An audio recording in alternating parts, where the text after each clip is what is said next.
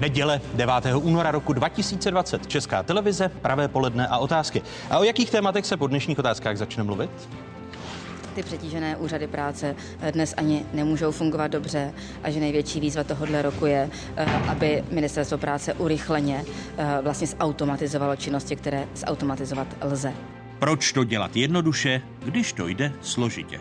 Systém sociálních dávek v Česku, jedno z témat diskuze ministrně práce a sociálních věcí, místo předsedkyně ČSSD Jany Maláčové, místo předsedy hospodářského výboru, předsedy KDU ČSL Mariana Jurečky a ekonoma Štěpána Jurajdy. Hnutí ano stále v čele peletonu a preference ostatních stran se v podstatě vrátily na podzimní čísla. Hnutí ano stále v čele. Druzí Piráti si od voleb připsali už 5% bodů navíc. Třetí ODS od minulého šetření ztratila, ale od voleb přibrala. Kdo by nyní nedosáhl na kliku od poslanecké sněmovny? Volební model České televize podrobněji v dnešních otázkách. Pokud by to bylo tak v pořádku, jak v tuto chvíli všichni slyšíme um, opětovně z médiích, eh, tak tomu vůbec nemuselo dojít a nemuseli jsme to včera komentovat, že se nám to zdá předražené. Nemusí pršet, stačí, když kape. O veřejných zakázkách, tedy veletocích, tocích a čůrcích veřejných peněz v diskuzi ředitele české pobočky Transparency International Davida Ondráčky a zakladatele a ředitele projektu Hlídač státu Michala Bláhy. Vítejte a hezkou neděli vám všem divákům jedničky z pravodajské 24 České televize. Je tu jedinečný prostor pro diskuzi. Z každoroční 120 milionové úspory se mohl stát každoroční 75 milionový náklad. Řeč je o elektronických dálničních známkách. Právě ty mohly vyjít státní pokladnu dráž než dnešní papírové kupony. Projekt Hlídač státu svými výpočty prokázal, že stát má pod vedením současné vlády s digitalizací primitivních agent, jakou je nahrazení papírových dálničních známek elektronickými, obrovské problémy. Namísto zjednodušování a zefektivňování svého chodu se chová opačně. Nejen, že stát ztratil schopnost vnitřní inovace, ale zásadním způsobem se snižuje efektivita jeho fungování, tvrdí projekt Hlídač státu. Kauza elektronických dálničních známek rozhodně nekončí končí. Odvolání ministra dopravy Vladimíra Kremlíka předcházela nejen sporná zakázka na elektronické dálniční známky, ale údajná nabídka úplatku ve výši 1,5 milionu korun od advokáta Martina Janouška. Jeho advokátní kancelář zastupuje společnost CGI, která získala zakázku na mítného auditora. Informaci přinesl server Seznam zprávy. Den poté, co nový minister dopravy Karel Havíček oznámil, že zakázku zastaví. Koaliční sociální demokraté chtějí po premiérovi kauzu vysvětlit. Andrej Babiš tvrdí, tvrdí, že o nabídce úplatku nic nevěděl a žádost svého koaličního partnera označuje, citujme, za nesmyslnou. Pan Kremlík není minister, nikdy nebyl nutí ano a pan Havlíček eh, ruší jednu IT zakázku za druhou, tak bych doporučoval ČSDC se soustředit na IT, eh, na MPSV, kde údajně je toho miliardu drahší. Kontruje premiér Andrej Babiš na adresu svého koaličního partnera, kterým jsou sociální demokraté. A prvními hosty dnešních otázek jsou právě místo předsedkyně ČSSD, ministrně práce sociálních věcí Jana Máčová. Vítejte po čase v otázkách. Hezké nedělní poledne přeji. Hezké poledne a děkuji za pozvání. Mé pozvání přijal i místo předseda sněmovního hospodářského výboru, bývalý ministr zemědělství, dnes předseda KDU ČSL Marian Jurečka. Hezké nedělní poledne vám přeji, pane předsedo. Děkuji, dobré poledne. A vítám vedoucího výzkumného pracovníka Národohospodářského hospodářského ústavu Akademie věd, ekonoma CERGEI Štěpána Jurajdu. I vám přeji hezký dobrý den, vítejte. Dobrý den, děkuji. Začnu u vás, paní ministrně. I vy podle svých slov chcete, aby sociální demokraté byli informováni eh, premiérem o kauze nebo kauzách exministra Vladimíra Kremlíka.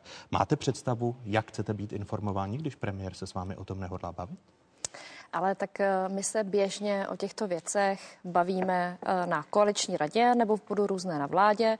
Myslím si, že bychom se o tom měli pobavit, eh, ať už to pan premiér odmítá nebo ne, protože dostávat ty podivné informace z médií, myslím si, že ne, není standardní a není to ani dobrý, dobrý postup.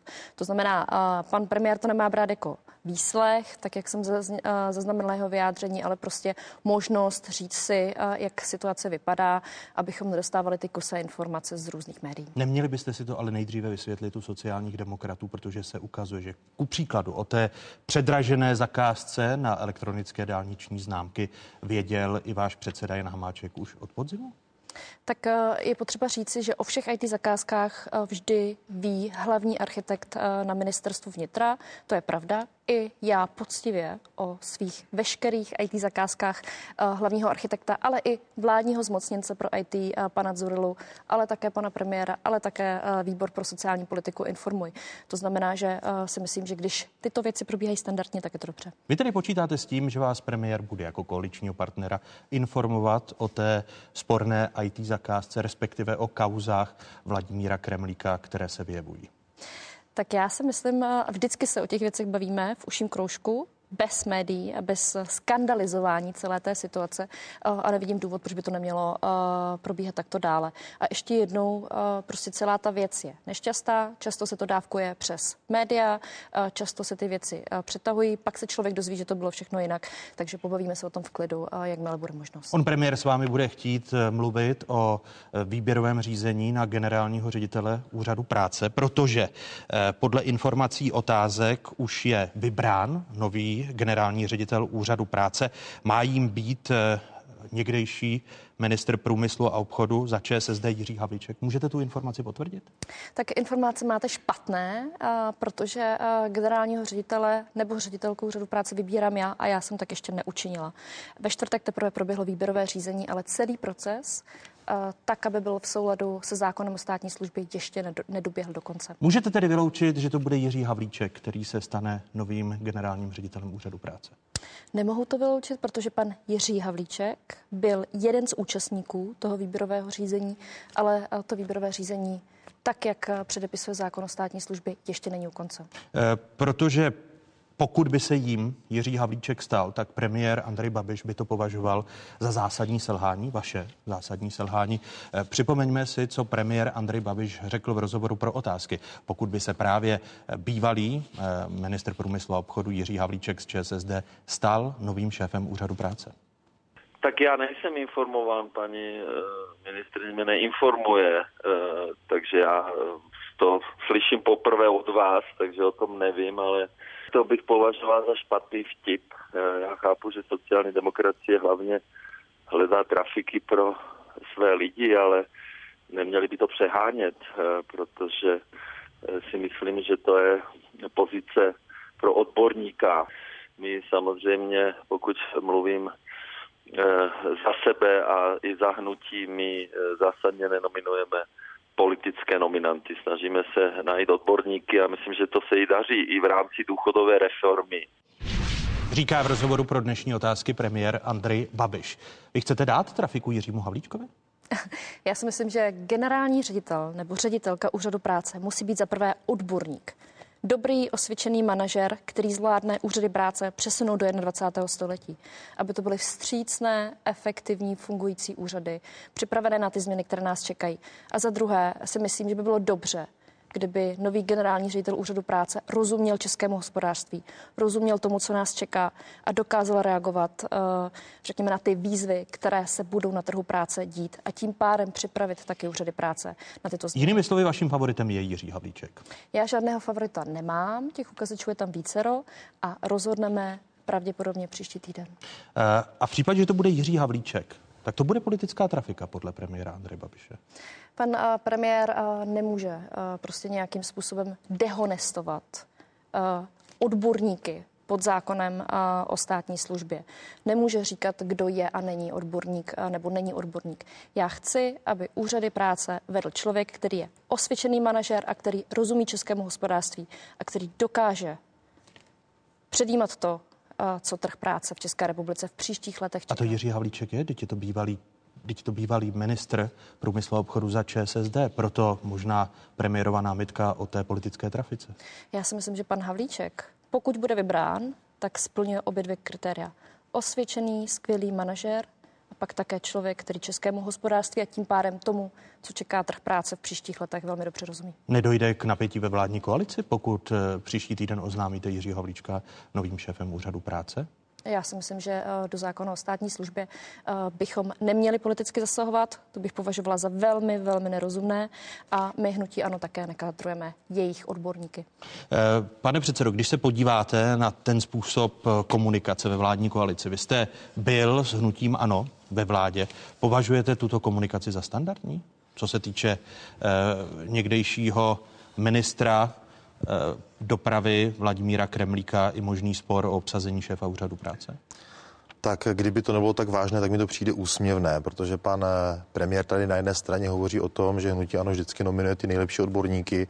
Když se podívám třeba na rezort ministerstva dopravy, který tady byl v úvodu zmiňován, tak za těch zhruba 6,5 roku jsem tam viděl tři skvělé odborníky pohledem pana premiéra.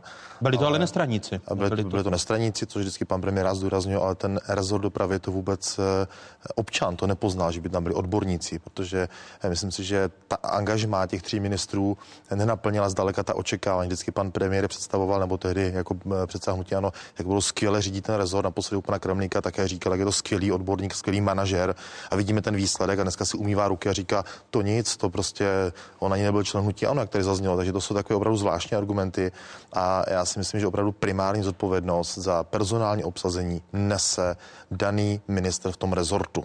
Pokud tedy bude Jiří Havlíček, ex-premiér, respektive ex minister průmyslu a obchodu za ČSSD, za někdejšího expremiéra Bohuslava Sobotky, tak vy jako lidovci nebudete namítat, že to je politická trafika pro sociální demokracii. Je to, je to minimálně zvláštní, pokud by se to mělo stát, protože eh, si myslím, že ten daný člověk by měl mít taky nějakou zkušenost i s fungováním třeba úřadu práce. Bych viděl, pokud eh, někdo z uchazečů třeba eh, měl i tu praxi na úřadu práce, prošel si tou strukturou, tak určitě asi by eh, měl blíže k té dané problematice. Ale já tady nechci kádrovat, pokud by se to takto stalo, co tady zaznělo, je to o zodpovědnost paní ministrině a ta ponese politické důsledky, jestli ten daný uchazeč naplní ta očekávání. Jestli ten I kdyby to byl Jiří Havlík. Úřad bude, bude fungovat dobře. Já jsem tady později obočí, nepřišlo by to z mého pohledu, teď tady mluvím jako Marian Jurečka, úplně šťastné. Ale ještě se vrátím tady zpět k té IT zakázce jako nemůže premiér tohoto státu a člen bezpečnostní radu, rady státu říkat, že o té zakázce nevěděl. Tak Když je to buď pravda. to nemluví pravdu, že o to nevěděl, a nebo prostě zanedbává zásadním způsobem svoje kompetence a povinnosti předsedy vlády a předsedy bezpečnostní rady státu. Protože standardně IT zakázky, které v rezortech jsou, tak aspoň za nás, byly běžně komunikovány na jednání vlády. Každý minister musel říct, jaké IT zakázky předkládá. Takže mi tady přijde prostě, že pan premiér teďka se chová dost alibisticky a hodí to všechno na pana Kremlíka. Byť vůbec nesnímám z ministra zodpovědnost, no z bývalého ministra. Ale toto mi přijde trošku zvláštní. A teď tak jako ten závěr tady té debaty v tom, že jako mě to přijde jak dva kluci na pískovišti s těmi bábovíčkami. Jeden rozbije jednomu druhému, eh, si je rozbíjí vzájemně. A teď tady eh, pan minister eh, řekne sociálním demokratům, vy nás chcete tady eh, po nás informace okolo zakázce, tak já se teďka zaměřím na to, jak vybíráte předsedu, předsedu úřadu práce. To přijde... No, no spíš jde o tu zakázku na ministerstvu to mě přijde zásadně práce nepro... a sociálních věcí, protože Zásad, zásadně premiér... ne, neprofesionální. Ale já se teďka vrátím ještě, ještě, ještě k tomu, že samozřejmě i nás jako opozici zajímá za prvé, jak budou fungovat informační systémy po roce 2021 v rámci rezortu Ministerstva práce a sociálních věcí. Stejně jako jsem řekl minulý týden, nás bude zajímat informace, která má zaznít ve, ve sněmovně k tomu, jakým způsobem ministerstvo dopravy připravilo zakázku na elektronické dálniční známky a případně i další věci, které nejsou dořešené, protože připomenu, například problematika, problematika výběru mítného systému, tak byla na půdě sněmovny přerušena a zatím ani tento bod nebyl dovysvětlen ze strany hnutí ANO, jakým způsobem tam bylo postupováno. Takže těch otazníků kolem ministerstva dopravy je tady velmi mnoho. Stručná reakce Jany Maláčové. Já si myslím, že eh, co se týká odborníků, tak nesmí rozhodovat eh, stranická knížka a ještě jednou. To, co nás v příštích letech čeká, stárnutí populace, průmysl 4.0, v toho, eh, z toho vyplývající digitalizace, robotizace, to všechno bude se velkým dílem promítat do fungování úřadu práce. A já chci, aby budoucí generální ředitel úřadu práce nebo ředitelka byl odborník, schopný manažer a člověk, který rozumí českému hospodářství. Když budu u těch IT zakázek, protože to je zásadní problém. Hlídač státu, zmiňoval jsem to v úvodu jasně, na té e, zakázce e, na elektronické dálniční známky prokázal, jak stát není schopen efektivně e, nahradit papírové kupony elektronickými známkami. Když se na to podíváte, Štěpáne Jurajdo, je to problém, řekněme, několika veřejných zakázek na IT, anebo je to systémové selhání státu jako takového? Z mého pohledu je to systémové selhání a budu tady plně souhlasit s paní ministriní, že ten, ta kvalita informačního systému na úřadech práce je zcela zásadní z pohledu do budoucna. Ale není to jenom data na úřadu práce, připomeneme samozřejmě si problém s OK práce, ale je to i schopnost propojit tato data s daty ze České zprávy sociálního zabezpečení. O tom se často nemluví. Miliardové investice do digitalizace. A pokud budeme potřebovat měřit dopady digitalizace, automatizace, a dopady různých opatření, rekvalifikací, a různých opatření, která se týkají sociální politiky, bydlení i, i penzí a jejich dopady na to, jak potom lidé se s tím vyrovnávají, jestli ta opatření pomáhají, budeme potřebovat tyto dva systémy propojit. A tady bohužel se neudělal skoro žádný pokrok za desítky let, kromě 30, 30. za 30 let. A má to svoje historické kořeny, jak vznikla zpráva sociálního zabezpečení v 30. letech, proč je oddělená od ministerstva, ale je to úplně zásadní problém, protože já jako výzkumník jsem schopen pracovat s daty ze zprávy sociálního zabezpečení, anonymizované daty od učňáku až, až po důchod, a z Německa, z Norska, z Ameriky, ale s českými daty pracovat schopen nejsem. A my z tohoto důvodu víme velmi málo o tom, která opatření fungují a která nefungují. A to bude v budoucích letech velmi důležité. Pokud byste byl na místě premiéra Andreje Babiše, který v souvislosti s těmi zakázkami na ministerstvu dopravy říká, ať si ČSSD všímá svých vlastních rezortů, konkrétně ministerstva eh, práce a sociálních věcí, protože na rozdíl od dopravy se na ministerstvu práce a sociálních věcí eh, ty předražené zakázky dál administrují. Vy, paní ministrně, kroutíte hlavou, ale 800 milionů korun navíc. Můžu se k tomu vyjádřit? Ano. Tak ten příběh začal v roce 2010. Eh, to je potřeba si říci. V roce 2015 bylo rozhodnuto o tom, eh, že eh, ten velký systém, kterého se týká 20 různých podsystémů, tak bude nově přesoutěžen a zbavíme se vlastně závislosti na společnosti OK systém. Já jsem ten problém zdědila, částka 1,5 miliardy je z roku 2016. Já si myslím, že paní ministrině Němcová z Hnutí Ano už velmi dobře věděla, že se celý ten systém prodraží, proto na půl roku všechny ty práce pozastavila a já jenom upřímně říkám od nástupu do své funkce, že 1,5 miliardy je uh, rozpočet, který je uh, velmi podceněný. Ten harmonogram byl také hrubě podceněný. A jenom upřímně, transparentně říkám, že za 1,5 miliardy se to uh, nedá realizovat. Když ale z ministerstva financí žádné peníze navíc a premiér to říká, nedostane. A my už jsme dostali.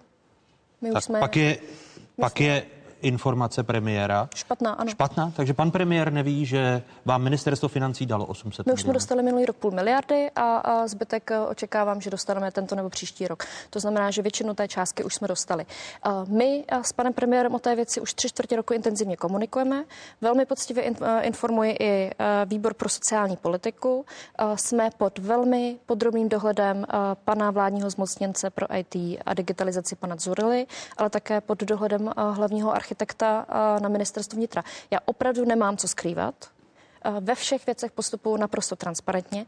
Vše, co jsem slíbila, od svého nástupu do funkce, tak jsem realizovala. Minulý rok jsem realizovala poprvé po několika letech čtyři projekty, přesně tak, jak jsem slíbila a budu v tom pokračovat.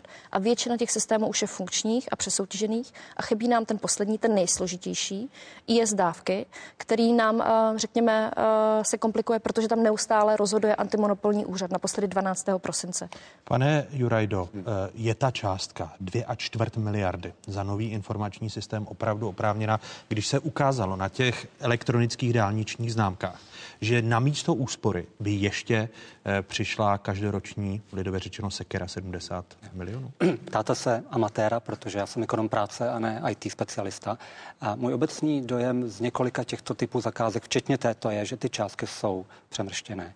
A až se tu budeme za chvíli bavit o zneužívání sociálních dávek, to jsou směšně malé peníze oproti tomu, co tento stát velmi pravděpodobně utrácí systémově neefektivně. A těch příkladů může být víc. Na IT. Na IT, ale můžeme si dát i další. Takže um, nepochybně je tady potřeba mít nějakou expertní skupinu, externí audity. Um, nejsem specialista, ale opakuje se nám tu podobná situace. Pane předsedo Jurečko, Dvě a čtvrt miliardy vy byste dal, kdybyste byl premiérem. Pan premiér tedy neví, že ministerstvo financí z těch 800 milionů navíc požadovaných už dalo půl miliardy, paní ministrně. Já to neumím takto pozice, eh, ve které teď jsem a jaké mám informace, plně vyhodnotit. Ale potřeba si uvědomit, nesrovnáváme pro pana Jána systém na dálniční známky ano, s tímto systémem. Ten nepoměrně i úplně jiný finanční objem, který přes ty systémy v rámci MPSV chceme tady spravovat. A potřebujeme pracovat s úplně jiným množstvím dat a úplně s jiným množstvím propování dat z jiných registrů. Protože já bych byl rád, a tady fandím upřímně paní ministrini práce sociální věcí, aby se podařilo nejenom nastartovat systémy, které budou spolu komunikovat v rámci MPSV, to znamená jak eh, eh, MPSV, Úřad práce, Česká zpráva sociálního zabezpečení, ale i s jinými rezorty. My potřebujete třeba mít do budoucna přístup třeba i na eh, informační systémy ministerstva financí. Nebo teď má, zdravotnictví. Teď má, nebo zdravotnictví. Teď má vznikat například uh, už konečně v praxi hráčská karta v oblasti regulace hazardu, aby nám nechodili hrávat lidé, kteří prostě berou dávky, nebo například jsou v exekuci, protože dneska si vemte, že máte člověka, který může normálně dnes v této době jít legálně hrát do herny, a přitom je na něj nějaká exekuce nebo, nebo, nebo směřuje do insolvence. Vy nemáte jsou, obavy, že nelogické věci. od 1. ledna roku 2021... Já chci říct, vydržte, já jenom chci říct jednu podstatnou věc. Tenhle okamžik mě ani tak nezajímá, jestli to bude o nějaký 100 milionů korun více nebo, mít, eh, nebo méně, ale to zásadní je, co to přinese do budoucna. Jaký, jaký úspory to bude moct generovat tím, že ty systémy propojíme, budeme znát lepší data, protože dneska to tady zaznělo. Jestliže se podíváme třeba na otázku důchodové reformy, které se asi dostaneme, tak my prakticky nemůžeme jít do změn výpočtu důchodů u lidí, kteří ještě dneska pracují, protože nemáme přesná data před rokem 1990. Tam mnoho dat chybí. Takže tím jsme dneska limitováni a to je důležité pro ten stát, ale hlavně pro ty občany, protože jim to přinese daleko větší komfort, ale samozřejmě také úspory. My se záhy dostaneme k novému Eh, systému sociálních dávek, jak ho navrhuje paní ministrně, abychom dokončili, ty informační systémy. Podle vás to nové výběrové řízení v pořadí třetí, pokud se nemýlím, eh, na tu důležitou část informačního systému Ministerstva práce a sociálních věcí tentokrát vyjde a ten systém se spustí k 1. lednu roku 2021. Jak se s tím počítá? My děláme všechno proto, aby ten poslední z 20 podsystémů, přes který ročně je vypláceno 80 miliard korun, který vyplácí eh, dávky více než milionu lidí a se kterým pracuje více než 15 tisíc zaměstnanců úřadu práce denně, tak aby byl od prvního první plně funkční. Důležité je, aby byl plně funkční, aby byl moderní, to znamená, aby odpovídal roku 2020 a, a aby byl také uh, hospodárný. To znamená, aby jsme za ty peníze dostali uh, odpovídající uh, výkon. Ale opravdu to nelze srovnávat s nějakým e-shopem za 400 milionů. Jak korun. se ten nový tender bude lišit od těch dvou stávajících, aby opět nedošlo k jeho, řekněme, zbojkotování či konci? Pojďte se, my máme od 12. prosince novou situaci, kdy v důsledku rozhodnutí antimonopolního úřadu musíme změnit kompletně náš postup. V tuto chvíli stále eh, jedeme na všechny tři možné scénáře. To znamená ISDAF 1, ISDAF 2 nebo otevřené výběrové řízení. My v tuto chvíli s ministerstvem vnitra, s hlavním architektem prověřujeme, jak naroubovat, řeknu to, řeknu to lidově, eh, ty staré systémy na ty nové. A ve hře v tuto chvíli jsou stále tři, eh, všechny tři možné scénáře. Kdy já, budeme vědět, který scénář bude nakonec uskutečněn? Já si myslím, že to je otázka týdnu, to znamená do měsíce. Do půlky března bude tedy jasno. Je to otázka týdnu, přesně tak. Eh, co vás čeká dál? O předražených IT zakázkách bude v dnešních otázkách ještě řeč, a to ve druhé části. Naše pozvání přijali podnikatel, zakladatel a ředitel projektu Hlídač státu Michal Bláha a ředitel české pobočky Transparency International David Ondráčka. Mnoho povyku, nikoli pro nic, ale kvůli novele zákona o sociálních službách. Paragrafy nové právní normy poslal Ministerstvo práce a sociálních věcí do připomínkového řízení v prosinci. Změny zákona se mají týkat ku příkladu přídavku na bydlení, který váže vyplácení dávek na zaměstnání, školní docházku dětí i hygienické podmínky v bytě. Návrh kritizují obce i Ministerstva pro místní rozvoj či školství. Opoziční poslankyně Olga Richterová z Pirátů připomíná, že mnoho problémů týkajících se vyloučených lokalit lokalit řeší právě ministerstvo školství. Paní ministrině citovala dokonce pana předsedu vlády, který řekl, tak plagu, když tak přehlasujeme. Ale přece tak toto nemá vypadat. Oni se mají dohodnout, že školy nesou obrovskou tíhu těch problémů a tak musí dostat nějakou zásadní podporu, aby vlastně eh, těm dětem mohli pomoci vyrovnat ty nerovné šance a aby potom celá naše společnost eh, vlastně nenesla břímě eh, toho, že nějaká v některých krajích dnes už 14% dětí nedokončí školu. říká opoziční poslankyně Olga Richterová z Pirátů. Podle ministra školství Roberta Plagy má bytová nouze přímý vliv na školstní neúspěšnost dětí. S Plagou souhlasí i ministr zdravotnictví Adam Vojtěch nebo ministrně pro místní rozvoj Klára Dostálová, podle kterých by takové restrikce nejhůře padly na děti z nízkopříjmových rodin. Pokud byste, Štěpáne Jurajdo, byl eh, ministrem práce a sociálních věcí a po té kritice, která se snesla na Jana Maláčou, tak byste stáhnul ten zákon? No, tohle část určitě. Já jsem sociální vědec a nejenom ty ministři a ministrině, které jste zmínil, ale každý sociální vědec vám řekne, že jsme jasně v sociálních vědách prokázali význam investic do malých dětí v znevýhodněných rodinách. Že to je nejefektivnější veřejná investice, kterou můžete udělat. A trestat děti za jejich rodiče, za to, že ty rodiče nejsou schopni se jim dobře věnovat nebo dělají chyby ve výchově, to je ta nejhorší věc, kterou stát může udělat. My tu máme dědičnou chudobu. Máme sice nízkou úroveň nerovnosti díky nivelizovaným penzím. Ale vznikají nám tu sociální exkluze, vznikají nám tu problémy s dědičnou chudobou, malou mobilitou a sociální, mezigenerační. Takže tohle je tak citlivé téma, že já bych se rozhodně bál trestat děti za jejich rodiče. Uh... Vy máte k dispozici nějaká data? Když se podíváme na tu novelu zákona o sociálních službách, která... O eh, dávkách. Plus o sociálních dávkách, protože to je balík několika zákonů, které vy jste, které vy jste dala do toho připomínkového řízení. Eh, co by to tedy udělalo s vyloučenými lokalitami, chudobou, pokud by ty návrhy paní ministrně Maláčové prošly v poslanecké sněmovně tak, jak jsou napsány? Ty návrhy mají eh, ten charakter sloučit dva různé nástroje. Jeden ten nástroj, ty příspěvek na bydlení, je vlastně nástrojem bytové politiky. Ten základní problém je, že stát nestaví byty. A obce je nemají, obce nerekonstruují nedostatek sociálně dostupného bydlení. To je problém nejenom pro rodiny v nouzi, ale i pro ostatní, kteří si bydlení nemohou dovolit. Že to je první problém. Ty byty nestavíme, ten program výstavba je nedostatečný, nedostatečně motivuje obce, nefunguje. nefunguje, obce nemají finanční prostředky ani motivaci. Byty nejsou. Lidé nemají kde bydlet, obzvlášť rodiny bytové nouzy v příjmové nouzi. A tenhle ten eh, nástroj příspěvek na bydlení, ten pomáhá do velké míry důchodcům, rodinám, které mají kde bydlet. To je, eh, kde máte nájemní smlouvu, dlouhodobé bydlení, ale ne, nezvládnete pokrýt náklady na bydlení za svého příjmu dostatečně. A pak je ten druhý nástroj, doplatek na bydlení, a to je krizová pomoc. Ten se dá měnit z měsíce na měsíc, je velmi eh, přísně kontrolován, nejenom co se týče příjmu, ale majetku. A, může tam a, úřad práce reagovat velmi rychle. A jakmile tyhle ty dva sloučíte, tak myslím, že ztratíte vlastně dva rozdílné eh, nástroje, které jsou svým způsobem efektivní. A po, ještě poslední věc, doplatek na bydlení. Na půlku nám klesl počet jeho příjemců za posledních pět let. Klesají ty ceny, které, kteří, které lidé platí. Ano, máme tu koncentraci, já nevím, v 15 lokalitách, městech, kde to je opravdu akutní problém, s kterými je potřeba pracovat možná specificky na těch místech.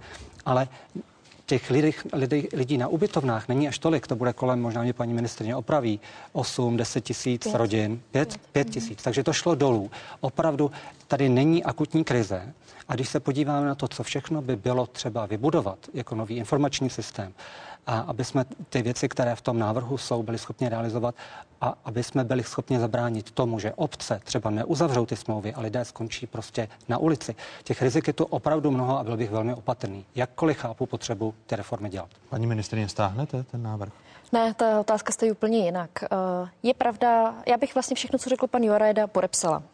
Vtip je ale v tom, že ty peníze nejdou těm rodinám, ale obchodníkům s chudobou. Uh, celý ten příběh začíná zase tím, že uh, my tu máme bytovou krizi v České republice a uh, máme tu uh, problém neustále se zhoršující chudoby. Uh, je pravda, že výdaje státu na dávky na bydlení klesají, to také podepíšu.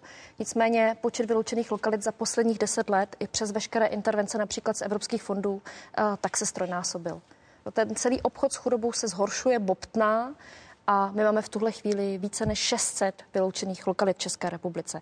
Je také pravda, že je to koncentrováno zejména ve třech krajích, v Moravskoslezském, v Ústeckém a v Karlovarském. A tam se situace neustále zhoršuje. Já se pamatuju, když jsem před deseti lety pracovala na Ministerstvu pro místní rozvoj, měli jsme tam delegaci Evropské komise, tak ta nám říkala, že vlastně je výborná zpráva to, že děti, české děti ve vyloučených lokalitách nejsou negromotné. To už dneska za těch deset let bohužel pravda není.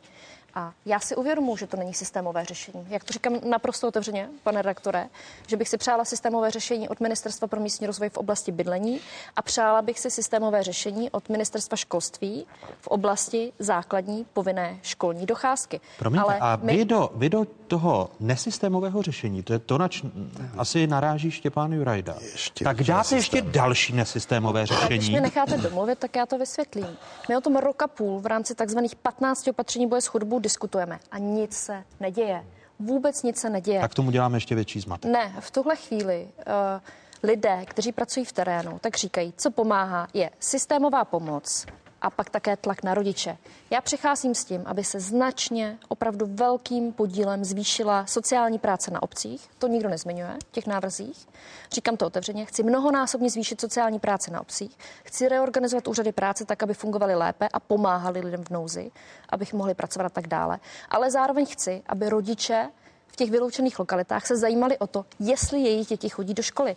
A pojďme si říct Paní upřímně. ministrině, ale tady chvíli... obce jsou proti tomu. Ne všechny uh, obce. Promiňte, pan, uh, je, je, tady, je tady svaz města obcí, který zastupuje obce. Je tady Združení místních spramo, samozpráv, neziskové organizace, které pracují s lidmi v bytové nouzi.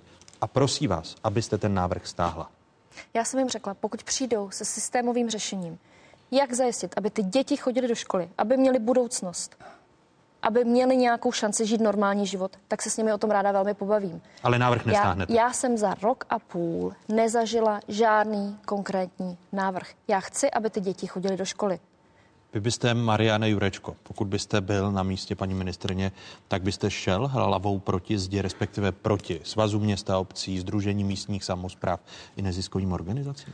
Teď jsem ten terminus techniku chtěl úplně přesně použít. Paní ministrině jde hlavou proti zdi. zdi. V okamžiku, kdy tento návrh kritizují nejenom koaliční partneři, dokonce i pan předseda Hamáček v tom připomínkovém řízení jasně řekl, že s tím nesouhlasí. Dokonce vy sama v důvodové zprávě uvádíte, že vlastně neřešíte tu příčinu toho problému, řešíte jenom část důsledku ještě velmi špatným způsobem, že ten kolotoč roztočíte a zhoršíte ten systém. Promiňte, ale Jan Hamáček a, na Twitterovém účtu já, uh, já, řekl, já, že, já, že stojí. Já, já vycházím z toho, co uvedlo ministerstvo vnitra, kde se podepisuje minister eh, v rámci mezirezortního připomínku řízení, co uvedl za připomínky. Takže něco jiného Jan Hamáček říká v mezirezortním připomínkovém řízení a něco jiného na Twitteru.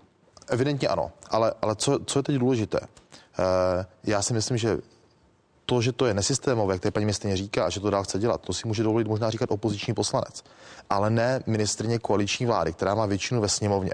Vy máte navrhovat systémová promyšlená řešení. A vy se máte domluvit s paní ministriní Dostálovou, máte hledat podporu u paní ministrině Šilerové a říct, pojďme to rozpletat opravdu od těch příčin. Takže jedna z příčin je, dobře, není tady dostupné bydlení. Ty, ty rodiny tam nebydlí v těch podmínkách, protože tak hrozně chtějí, ale protože jim žádné jiné bydlení nezůstalo. Takže se budeme bavit o tom, je schopen stát vyčlenit obci a městům okamžitě eh, pozemky ve svém majetku. Já o tom budu chtít teď jednat, protože to je jeden z prvních kroků mít kde stavět. Druhá věc je umožnit finanční podporu, že mnoho starostů velmi rádo vyřeší ve svém komunálním uh, funkčním období. Pane předsedo, to, a, nechte mě prosím pěkně mluvit. Nechte mě prosím pěkně mluvit. Já jsem vám do řeči neskákal, paní ministrině. Děkuji. A říci, jsme schopni vám tady dát finanční prostředky pro to, ať můžete stavět, protože si myslím, že každý rozumný starosta to chce řešit. A pak je tady další věc a to je to školství. A já bych se tady velmi přimlouval za to, aby tady pan ministr udělal to a řekl, jestliže v těch vyloučených lokalitách máme dlouhodobý problém, tak proč je ten problém? Protože dost často ti učitelé s tama odcházejí, nemají dostatečnou motivaci. Pojďme říct, že v těch dlouhodobě vyloučených lokalitách řekneme, že v té škole bude moct být například nižší limit žáků na třídu, jenom třeba 15 studentů, zaplatíme tam to učitele více než v průměru České republiky, aby jsme tam vlastně toho nejvíce motivovaného a nejvíce kvalitního učitele. Protože pak je šance, že za těch 15 až 20 let přijde generace, která bude lepší, než je ta generace dnes v těch vyloučených lokalitách.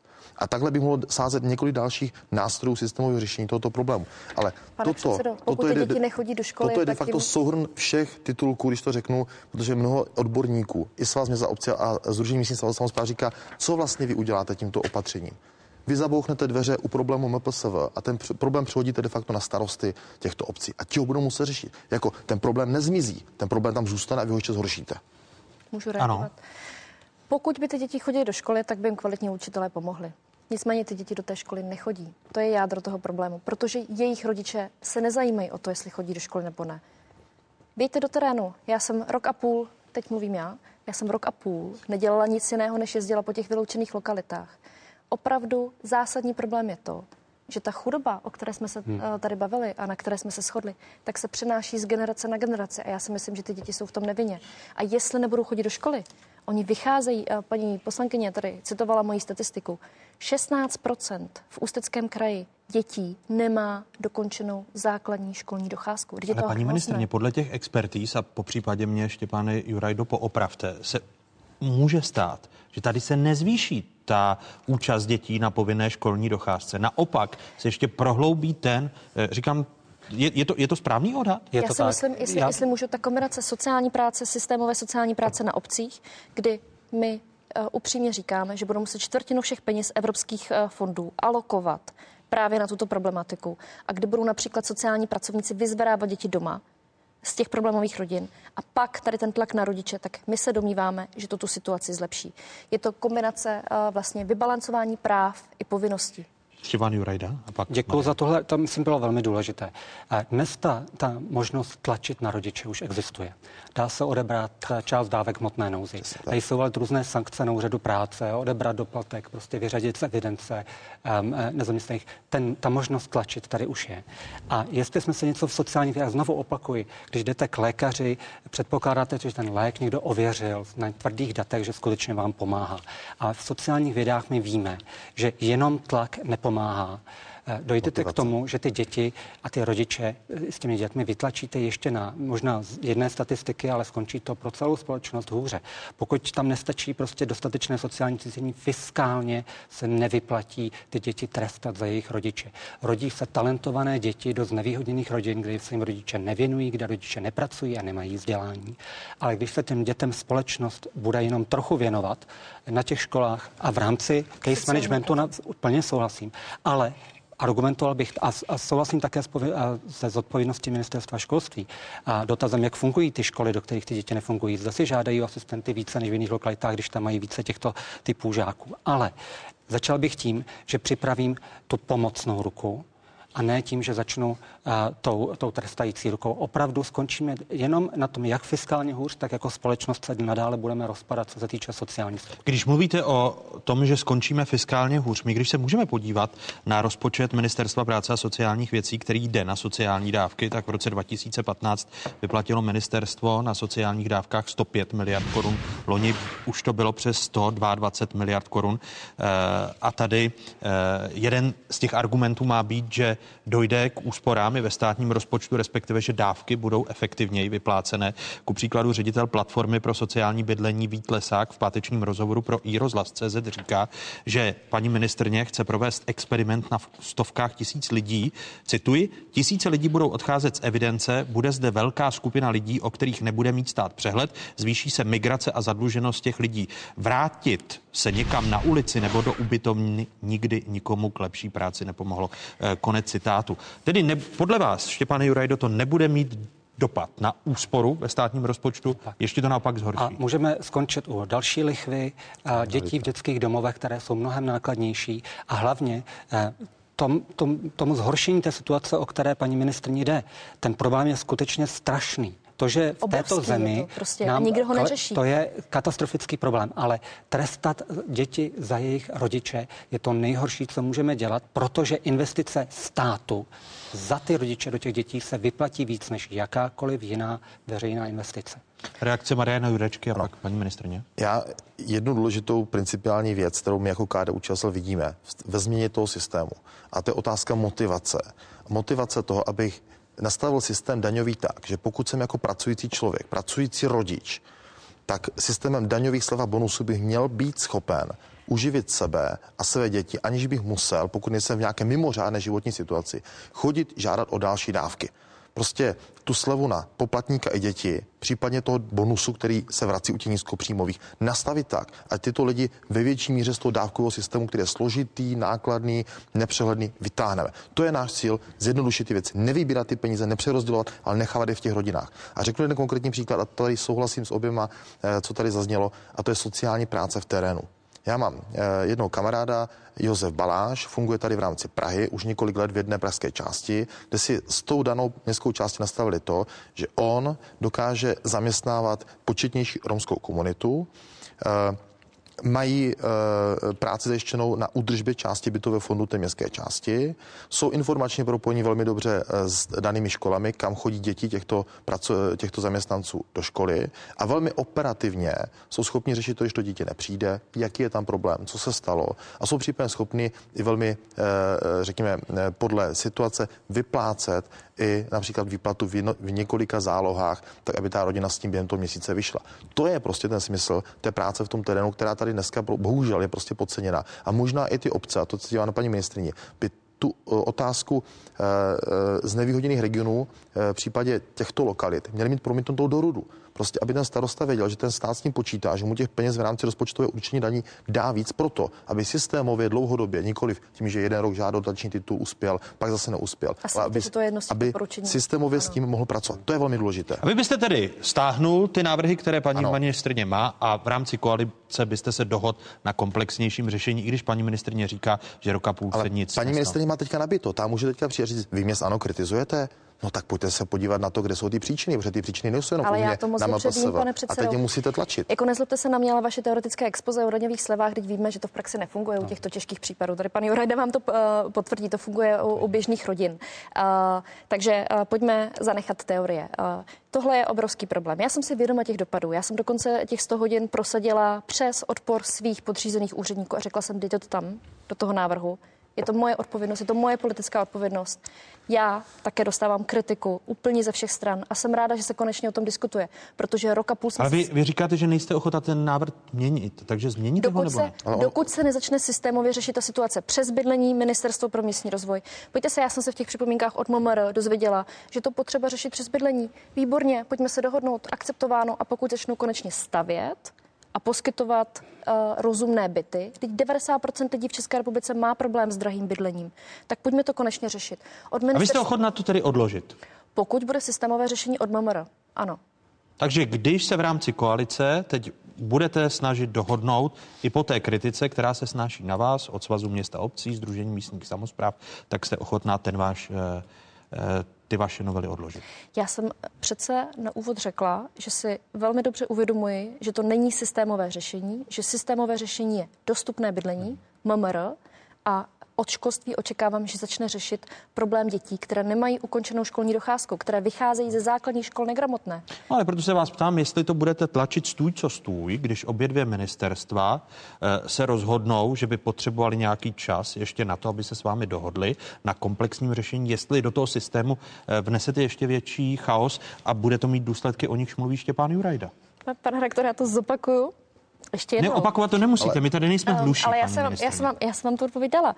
Pokud bude systémové řešení, a MMR začne řešit dostupné bydlení a ministerstvo školství začne řešit to, aby děti chodili do školy, tak samozřejmě své návrhy a když, stáhnou. A když to systémové řešení nebude, tak do toho nesystému vnesete ještě větší nesystém. Já se domnívám, že to nesystém není, ale je to kombinace. Když jste to pomoci... přiznala, že to je nesystémové řešení, hned ne, v odpovědi to, na první je otázku. To, je to kombinace pomoci a tlaku, nebo represe, jestli takhle chcete.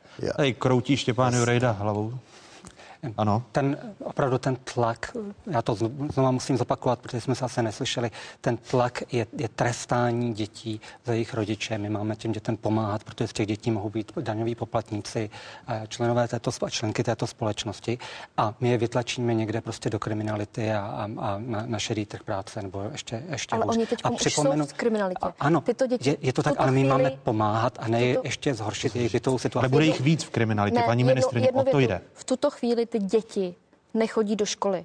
A my se snažíme v rámci nějakého krizového managementu uh, dostat ale, alespoň část z nich do školy. Což se ukáže, že selže ten systém. Já bych čekal, že se tu budeme bavit o té pozitivní agendě rozšíření sociální práce na obcích case managementu, používání těch prostředků, o kterých mluvíte do, do příštího um, období. Ale o tom se tu nebavíme. My se tu bavíme o vnášení dalších velmi rizikových prvků, jako 10 korunové, uh, na met, 10 korun na metr v Litvínově na, na nájem pro dopad, jako úroveň, kterou budeme platit v rámci doplatku na bydlení. Bavíme se tu o možnosti, že ty obce vůbec s tím ubyto, ubytovatelem neuzavřou ty smlouvy a ty lidé skončí v lese nebo pod mostem. My tu nemáme ty byty a vytváříme další rizika tímto návrhem. Ten návrh je tak rizikový, opravdu bych se bál, jak to na ty děti dopadne. A souhlasím s tím, že ten problém je katastrofický, ho třeba řešit, ale dnes je brát jako rukojmí. Mluvit o té sociální práci ano a mluvit a, a chápal bych společnou zodpovědnost všech rezortů. Tak poslední poznámka Mariana Jurečky a přejdeme k důchodům. Mně to přijde, že tady se úplně vytrácí zdravý selský rozum. Přece nemůžu své koaliční partnery a politickou scénu a, a vládu nutit k nějakému řešení problému tím, že předkládám blbý zákon. Já bych viděl, že prostě jste, si, jste schopni si na koaliční radě sednout a říct, dívejte se, tady máme několik problémů, několik indikátorů k tomu, jak to řešit. A pojďme se dohodnout, co uděláme. Vždycky přece pan premiér říká, jak všechno umí manažersky, jak nechce dlouhé keci a podobně. Vy tady dáváte obrovské množství energie, času do zákona, který víte, že v této podobě nikdy sněmovnu nemůže projít. Paní ministrině, stručná reakce? Eh, bohužel eh, nemáte pravdu, pane předsedo. Eh, já mám v tuto chvíli poptávku několika desítek poslanců, kteří pokud na vládě ten zákon neprojde, tak ho chtějí předložit jako poslanecký návrh. A ještě jednou, já si myslím, že pokud kolegové budou ten problém řešit systémově, školství, MMR, tak eh, velmi ráda o těch eh, připomínek ustoupím. Ale my tady diskutujeme, diskutujeme tady už deset let v podstatě o těch návrzích a ty děti mezi tím eh, jsou vpuštěny do života bez jakéhokoliv vzdělání. Kteří poslanci by ho předložili jako poslanec? Je to napříč politickým spektrem, je to Tak já teda o, o, žádném za KDU ČSL nevím tedy. Je to Myslím, poslanec? že KDU ČSL tam není, ale je to š- že takovou šest, blb... šest stran. Ano. Takovou blbost bychom teda rozhodně nepodporovali. Důchodová reforma nejspíš nebude. Proti závěrům Komise pro spravedlivé důchody se postavila ministrně financí Alena Šilerová. A výsledky se nelíbí ani premiéru Andrej Babišovi. Proto si založil vlastní tým k penzijní reformě. První jednání se uskutečnilo v úterý, výstupy z něj ale zatím nejsou. Mezitím vláda čeká na analýzu Organizace pro hospodářskou spolupráci a rozvoj. Jaká doporučení může česká vláda čekat, přiblížila v otázkách minulý týden předsedkyně Národní rozpočtové rady Eva Zamrazilová budou chtít zvýšit věk odchodu do důchodu, to nám doporučují už 10 let, budou chtět zkrátit rodičovskou dovolenou, kterou máme nejdelší na světě a budou chtět posílit roli třetího pilíře. A pokud eh, eh, by mělo dojít k nějakým daňovým změnám, pak OECD dlouhodobě doporučuje snížit zdanění práce. Analýzu ministerstvo financí očekává do konce července. Jak bylo řečeno, premiér Andrej Babiš si ustavil vlastní tým pro důchodovou reformu. Eh, tým se sešel v úterý. Proč? Eh, tady jsou eh, slova premiéra Andreje Babiše v rozhovoru pro dnešní otázky. Paní ministrině nám dvakrát se snažila vysvětlit tu svoji důchodovou reformu na koaliční radě. Bohužel jsme to nepochopili. Na poprvé to ne, nepochopil ani předseda Hamáček.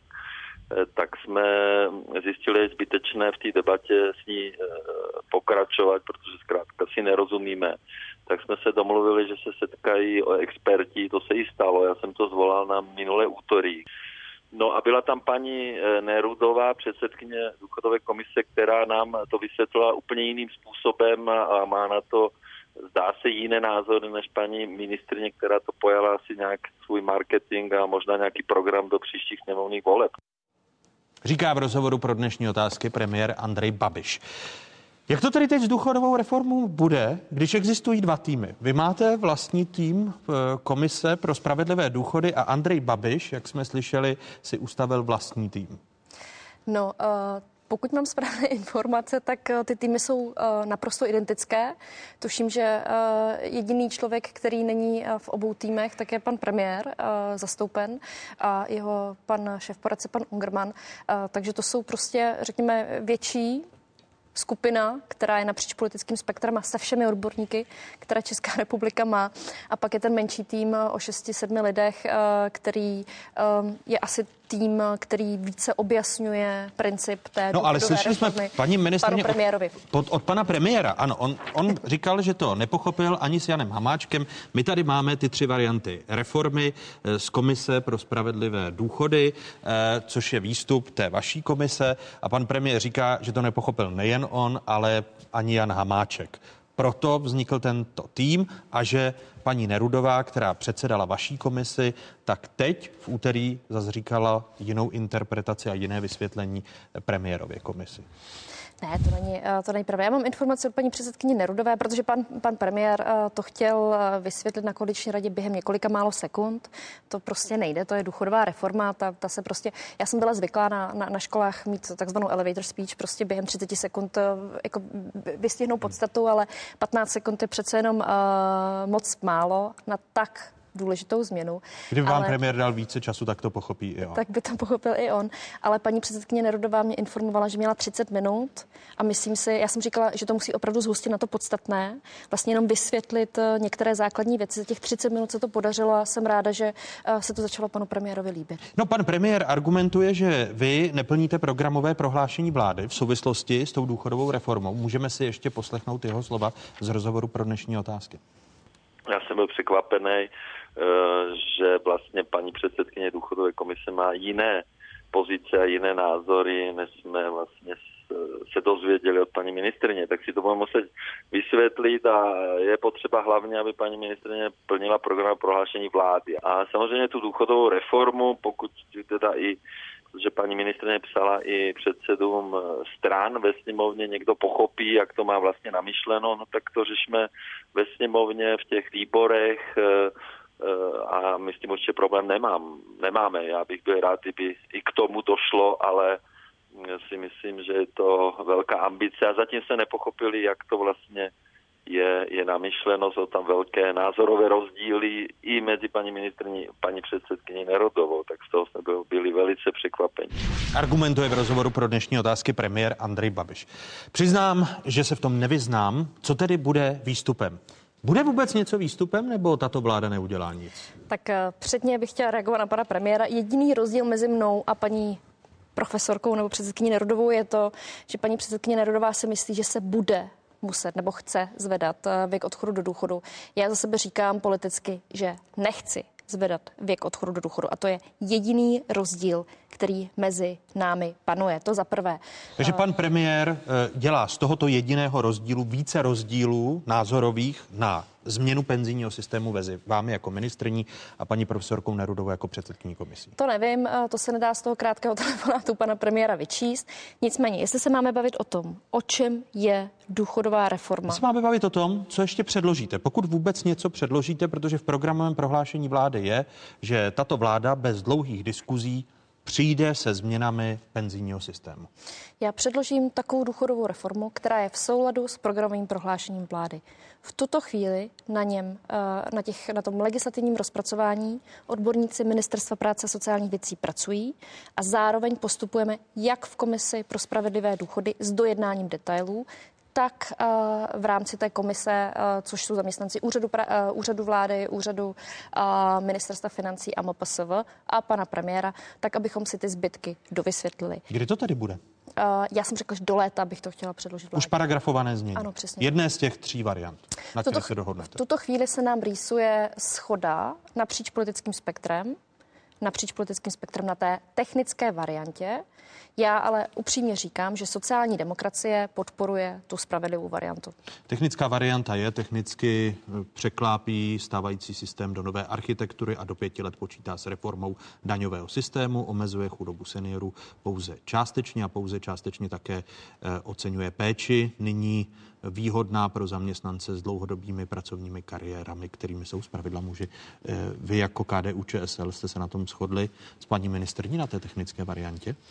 Tak my se samozřejmě své zástupce měli v tom týmu eh, paní profesorky Nerudové, ale pro nás jako pro KDU ČSL je důležitý ten principiální pohled na to, aby jsme řešili za prvé ty důsledky, které jsou dneska pro stávající Eh, starobní penzisty. Především jsou postiženy maminky, které ve svém životě řádně vychovávaly děti. Dneska u žen je v průměru nižší důchod oproti průměrnému důchodu zhruba o 2,5 tisíce korun měsíčně. Polovička důchodky nemá důchod 13 A tyto ženy jsou vlastně potrestány za to, že přispěli ve svém životě k tomu, aby vůbec tady ti pláci byli, aby ten systém fungoval. Takže to je první, kdy akutně chceme řešit uh, ty důsledky. Já jsem to v loňském roce předkládal, tento návrh během 14 dnů ho předložím znovu, to to znamená KDU ČSL bude navrhovat 500 korun maminkám nebo pečujícím osobám, v některých případech to byli i tatínci, kteří vychovávali děti a těch 500 korun bude zvýšení měsíčně. To budeme navrhovat. A je to mimo... S tím přijdete kdy opět? V průběhu 14 dnů. Je to mimochodem je jeden z dílčích závěrů tady e, této pracovní komise. A potom je potřeba se podívat na to odstraňování těch příčin. A tam je mnoho, mnoho důvodů, ale možná úplně k tomu základnímu mluví se o tom, že důchodový systém je neudržitelný a tak dále. A pojďme se podívat, proč je neudržitelný.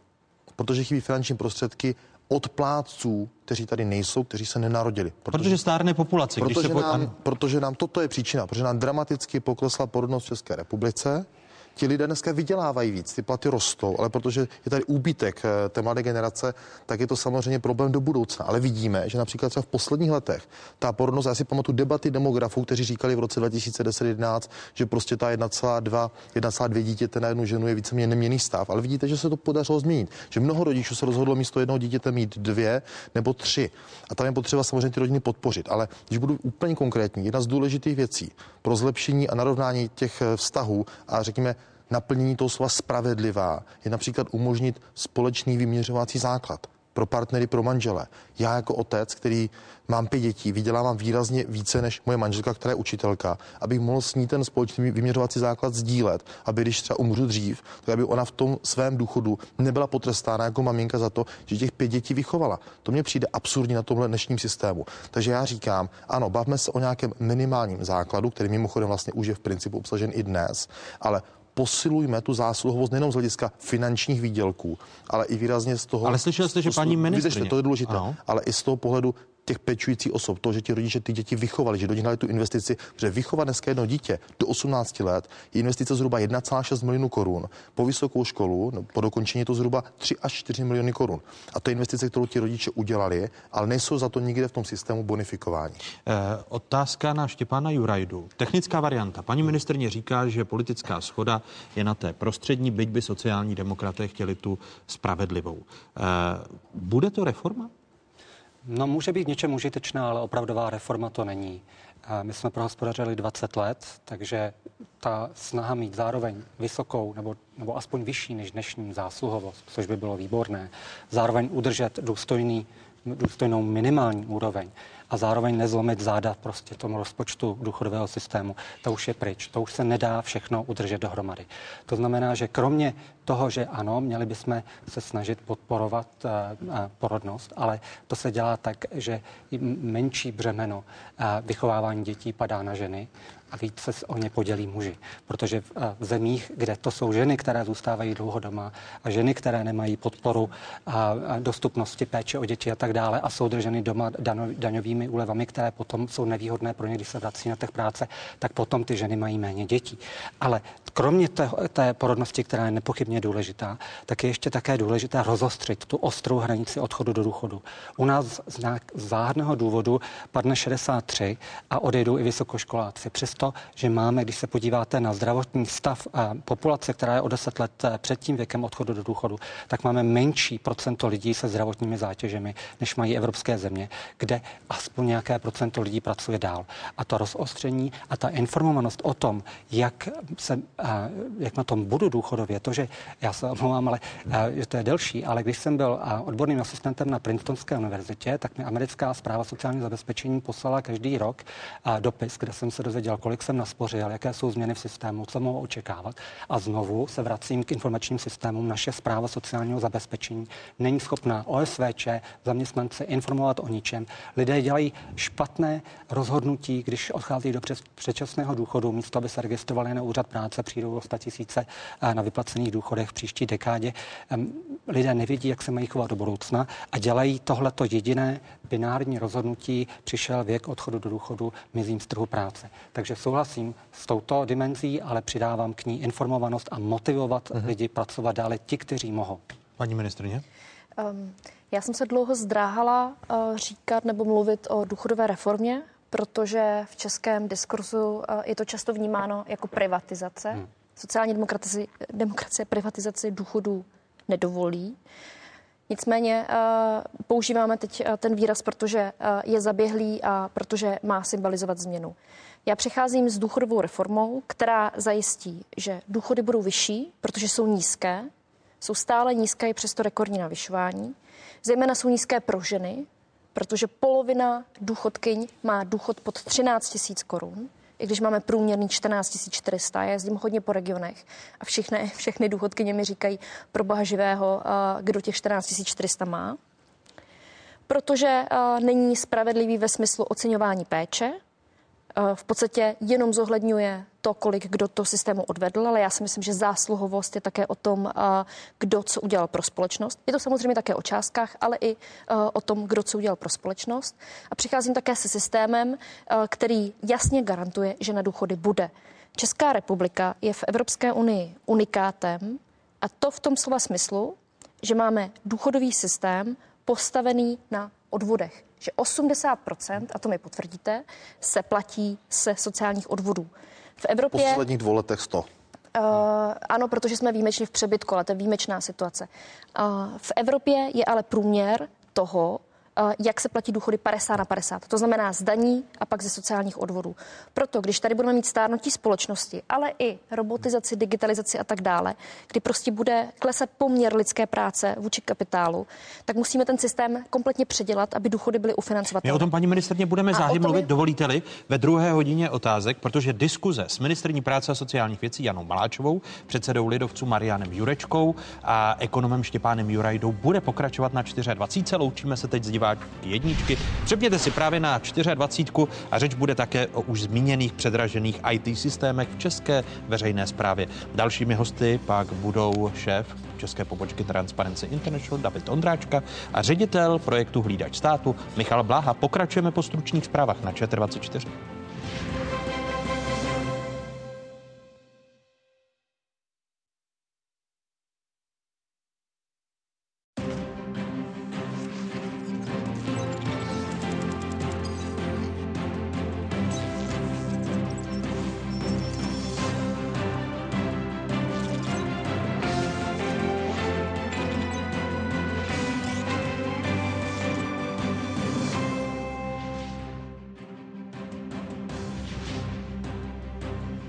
Na správné adrese, tady je Spravodajská jednička v zemi, tady je Spravodajská 24 České televize. O jakých tématech se po dnešních otázkách začne mluvit? My odhadujeme letos mírné snížení růstu HDP na 2,3% Všechno je to o ekonomice. Co udělá volič, až bude mít hluboko do kapsy? Volební model České televize v pokračování diskuze. Ministrně práce a sociálních věcí, místo předsedkyně ČSSD Jany Maláčové, místo předsedy hospodářského výboru poslanecké sněmovny, předsedy KDU ČSL Mariana Jurečky a ekonoma Štěpána Jurajdy. Pokud se zakázka oproti původnímu plánu předraží, v uvozovkách předraží, trojnásobně, tak jako členové výboru musíme vznášet dotazy. Co se začne dít, když se veřejná zakázka stane skutečně veřejnou? O nakládání s penězi daňových poplatníků diskuzi ředitele české pobočky Transparency International Davida Ondráčky a ředitele a zakladatele projektu Hlídač státu Michala Bláhy. Ještě jednou vám všem divákům z Pravodajské 24. hezké nedělní odpoledne. Je tu stále jedinečný prostor pro diskuzi. Vyčkávání voličů je také možné mluvit o voličských náladách na počátku letošního roku. Už za několik málo okamžiků vám představíme nejnovější volební model trendů Česka 2020, který pro českou televizi vypracovává společnost Kantar.cz. Podle lednového volebního modelu by 5% hranici nutnou pro vstup do poslanecké sněmovny překročilo celkem 9 politických stran a hnutí. Tady jsou jsou konkrétní data. Hnutí ANO by nyní volilo 30% lidí. Oproti minulému listopadovému šetření jde o nárůst o 1,5 procentního bodu. Druzí Piráti by získali o 3 procentní body více než v listopadu, aktuálně tedy 16,5 Třetí ODS má 12,5%, hnutí SPD 7,5%, KSČM 6,5% a TOP 09 5,5%. Na pětiprocentní hranici vstupu do sněmovny se pohybují sociální demokraté, lidovci a starostové a nezávislí. Hnutí Trikolora kleslo od minulého šetření z 6,5 na 2,5% a zeleným by dala hlas 2% lidí. Dodejme, Pro úplnost, že nejnovější sociologické šetření se uskutečnilo mezi 13. a 31. lednem letošního roku. Z reprezentativního vzorku 12 stovek rozhovorů do volebního modelu vstoupilo 899 respondentů, kteří nevylučují svoji účast ve volbách a nepovažují za pravděpodobné, že volbu své preferované politické strany či politického hnutí změní. Statistická chyba volebního modelu u jednotlivých stran se pohybuje v rozmezí plus minus 1% bodu, strana s nízkým ziskem, až po plus minus 3% body strany s vysokým ziskem. Podrobnosti k šetření dodává v rozhovoru pro dnešní otázky analytik společnosti Kantar.cz Pavel Ranocha. V lednových eh, datech jsme našli jenom minimum změn. Hnutí ANO je stále bezpečně v čele. V podstatě jedinou změnou, pokud se to tak vůbec dá označit, kterou jsme našli, eh, jsou nižší preference pro trikoloru, 2,5% tentokrát. Eh, je otázka, jestli se to vůbec dá označit za změnu, protože když se podíváme hlouběji na ta čísla, tak zjistíme, že u trikolory je pouze 20 až 25 eh, takových těch skálních voličů, kteří jsou přesvědčeni o tom, že by toto hnutí skutečně volili, což je zhruba polovina ve srovnání s průměrem u ostatních stran. Podle sociologů ze společnosti Kantar.cz se ve voličské přízni promítají ekonomické faktory, jakými jsou ku příkladu u starších voličů nárůst důchodů, růst ekonomiky u mladších voličů a pak také inflace, chcete-li zdražování. Připomínám, že hlavním hosty dnešních otázek zůstávají ministrně práce a sociálních věcí Jana Maláčová. Ještě jednou, paní ministrně, vítejte v otázkách. Ještě jednou dobrý den. Vítám i předsedu KDU ČSL Mariana Jurečku. Ještě jednou vítejte. Dobrý den. A naše pozvání přijal ekonom CERGEI a vedoucí výzkumník Národohospodářského ústavu Akademie věd České republiky profesor Štěpán Jurajda. Ještě jednou vítejte. Děkuji.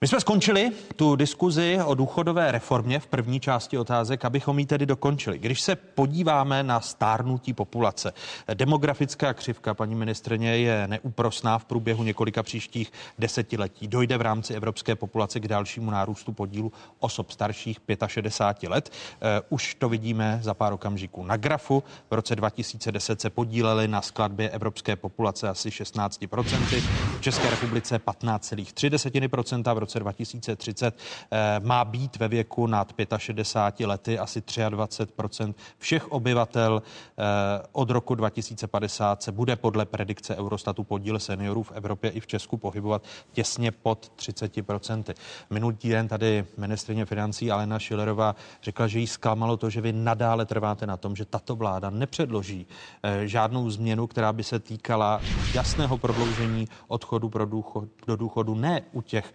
ročníků, které se k penzi blíží, ale u ročníků narozených v roce 1980 nebo po roce 1980 či po roce 1990. Eh, ani tlak hnutí ano vás k tomu eh, nepřiměje? Ne, já zvedat věk odchodu do důchodu nebudu.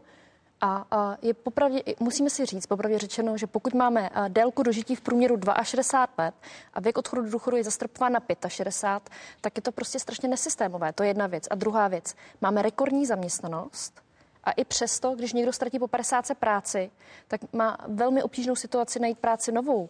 A tyto lidi pak jakoby vlastně automaticky odsuzujeme k doživotní uh, účasti vlastně v evidenci na, na úřadech práce. To znamená, že bychom ty náklady z důchodového systému přesunuli do uh, dávek v nezaměstnanosti. Já si myslím, že to nesystémové. Pojďme hledat jiné zdroje, jak důchody do budoucna financovat a já jsem je, já jsem je načrtla. No já paní říkám... ministrně financí říká, že jste je nenačrtla, protože jste vlastně eh, nedala ku příkladu k dispozici zdroje eh, na to, jak tu reformu chcete zaplatit, respektive dala jste zdroj, se kterým zase nesouhlasí hnutí ano, to znamená zvyšování daní. Paní ministrině uh, chce, aby uh, si lidé povinně šetřili ve třetím pilíři. Já na to říkám, to je nesmysl. Uh, za A je to vlastně skryté zdanění práce. Když bude někdo povinně odvádět, tak je to další navýšení zdanění práce. Za druhé víme, že dneska je velmi obtížné, eh, aby lidé, kteří mají úspory, tak aby z toho měli výnosy. Já jsem se nedávno dívala, nebo četla jsem článek ve Financial Times a Financial Times eh, vlastně za rok 2019 eh, pojmenovali jako jeden z výrazů roku záporný výnos protože to začíná být nová normalita. To znamená to, že se někdo spoří, tak se často stává, že z toho nic nemá. Pokud chcete eh, výnos nad nulu, tak je to pak velmi rizikové a já si myslím, že bychom neměli riskovat, co se týká úspor na důchod. A my říkáme, pojďme tou cestou, kterou šla většina evropských zemí, členských zemí Evropské unie. My jsme na tom vlastně nejhůře a pojďme část důchodů financovat z daní, ze všeobecných daní a pojďme do toho vnést systém. A ještě jednou říkám, naše důchodová reforma je o tom, aby byly důchody vyšší, aby byly srozumitelné, aby každý věděl, co ho čeká a aby uh, jsme měli jistotu, že se důchody, a teď omlouvám se za to, neprivatizují nebo nerozkradou a zároveň, aby bylo jasné, že na důchody zkrátka bude. Paní ministrně, ale ten systém nemůže být předvídatelný, že jestliže většina v poslanecké sněmovně, včetně hnutí ANO, říká, že bude nezbytné sáhnout na hranici odchodu věku do důchodu. Takže proto stejně naše ročníky nebudou vědět, kdy do důchodu půjdou, chápu to správně. A ještě když se navíc podíváme na eh, obsluhu důchodového systému, tak eh, náš důchodový systém patří mezi podprůměrné náročné. V roce 2017 v České republice celkové výdaje na všechny typy důchodu dosahovaly 8,3% HDP. Průměr zemí Evropské unie je přitom 12,5% HDP.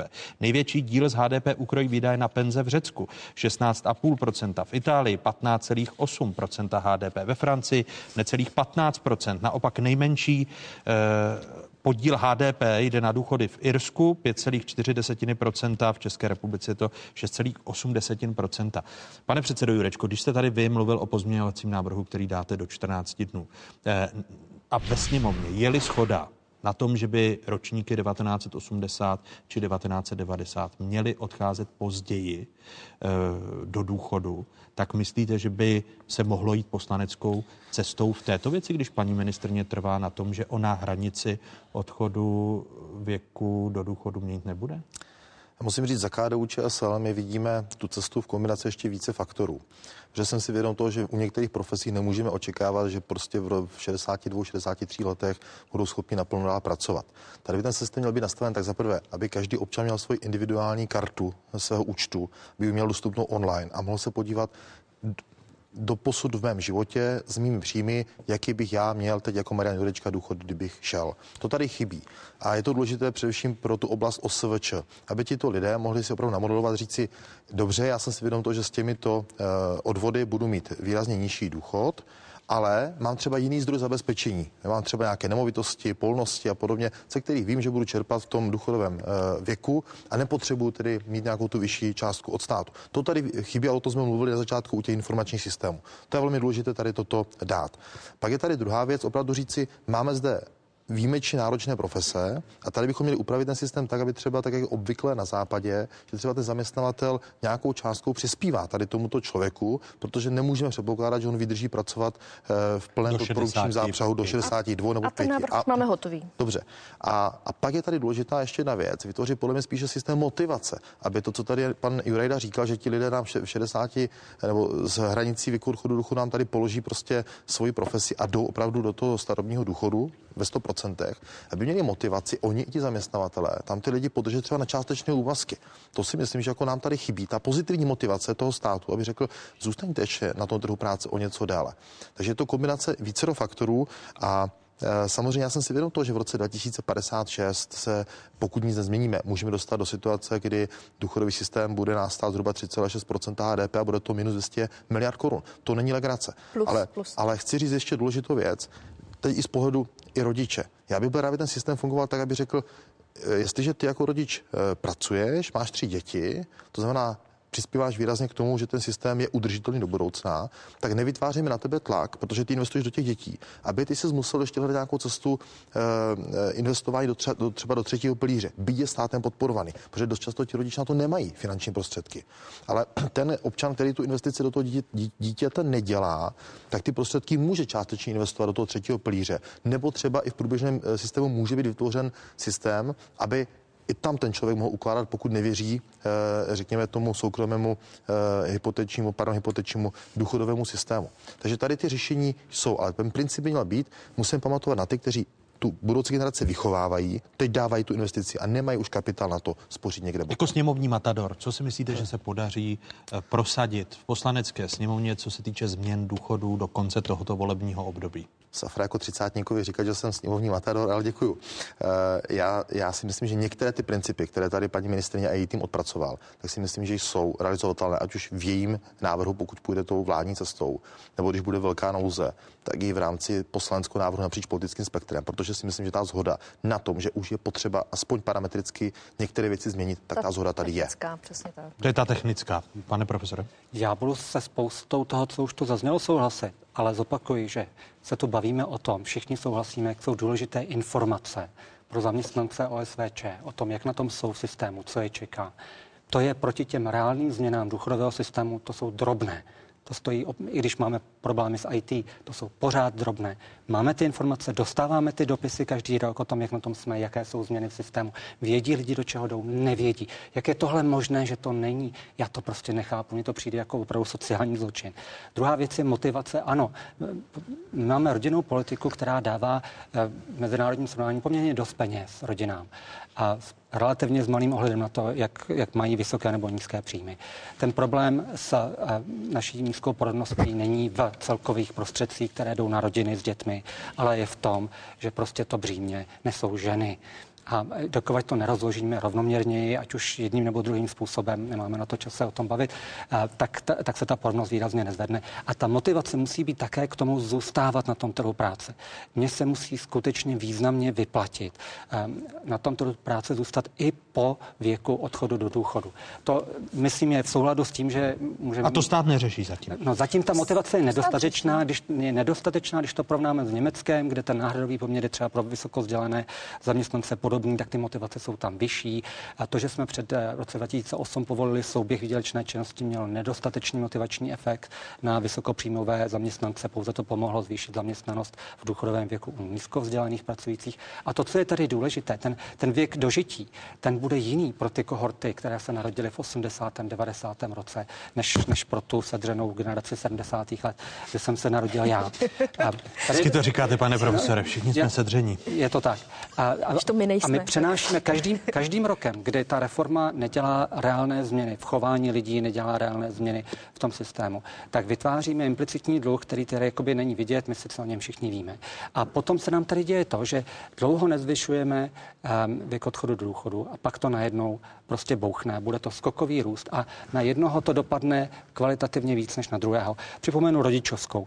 Dlouho ji nezvyšujeme, pak ji zvyšujeme Skokově. Razantně. A co ti, kteří měli to dítě o, o rok dřív? Dlouho nezvyšujeme minimální mzdu. Proč není indexovaná? To jsou všechno přirozené věci, které napomáhají hospodářskému prostředí, chování zaměstnanců, chování firm a my je neděláme. Děláme politické boje a potom vlastně vytváříme obrovská rizika mezi kohortami. Narodil jsem se o půl roku dřív nebo později a dopadnu velice odlišně. Moudrá slova, paní ministrně. Tak Kež byste si v ní... To je otázka na sněmovního matadora. Já jsem v, v politice roka půl, takže já jsem v tom naprosto nevinně a já jsem právě ta osoba, která zvedala po dlouhé době, nebo to už dělala předchozí vláda, eh, minimální mzdu, která eh, zvedla rodičovskou eh, dále. Řešit to systémově. Poslouchejte pana profesoru, profesora, vezměte si i tu druhou část. Ano, systémově, ale pak je potřeba uh, provázat všechny ty jednotlivé systémy. A v tom se shodneme. A tam já bych chtěla ještě jednou říct, ta důchodová reforma, se kterou přicházíme, a je na tom schoda napříč politickým spektrem, spíše na té technické, než na té spravedlivé, tak to má všechny ty prvky, o kterých jsme se tady bavili. Motivace, aby lidé uh, déle pracovali. Tam je například bonus za každý odpracovaný rok nad 41 let. To se týká zejména těch dlouhých kariér mužů. Je tam pětistovka za každé narozené dítě pro ženy, protože mají nízké důchody, zejména kvůli tomu, že pečovali. To je to, o čem mluvil Marian Jurečka, že je, předloží jako vlastní. Je tam ten uh, minimální důchod uh, 10,5 tisíce, protože si řekneme, lidé, kteří mají odpracované roky, celý život pracovali a poctivě odváděli, tak nemají spadnout pod hranici chudoby. Je tam ten eh, poměr, eh, co se bude financovat z daní a co z eh, pojištění. A pak je tam i ta důležitá věc, a to je ta informovanost a přehlednost. Proč každý rok neposíláme dopisy? No, protože se ten systém neustále mění, je nesmírně komplikovaný, to víte, no. velmi dobře víte. A proto přicházíme s jednoduchým, srozumitelným systémem, který bude předvídatelný a pak každý bude vědět, na čem zhruba je. A chápu správně, že součástí toho paragrafovaného znění, které předložíte v červnu, tak v létě, budou... V létě, to může být i červenec. To. No ale když to předložíte v červenci, v srpnu, tak už hůře eh, může poslanecká sněmovna, tady každý týden je důležitý, aby vstoupila ta vaše reforma vůbec v platnost. Proto jsem myslel, že teda léto bude, začíná červnem. No, když budíš. bude poslanecká sněmovna chtít, když bude vůle poslanců a poslankyň, tak se to dá za půl roku prohnat poslaneckou sněmovnu. Eh, no, asi by bylo dobré, aby se o tom diskutovalo ještě paní ministrině v poslanecké sněmovně, když o tom tak dlouho diskutujete ve vládě a máte dvě komise, panna premiéra a, a vaši. Které jsou identické.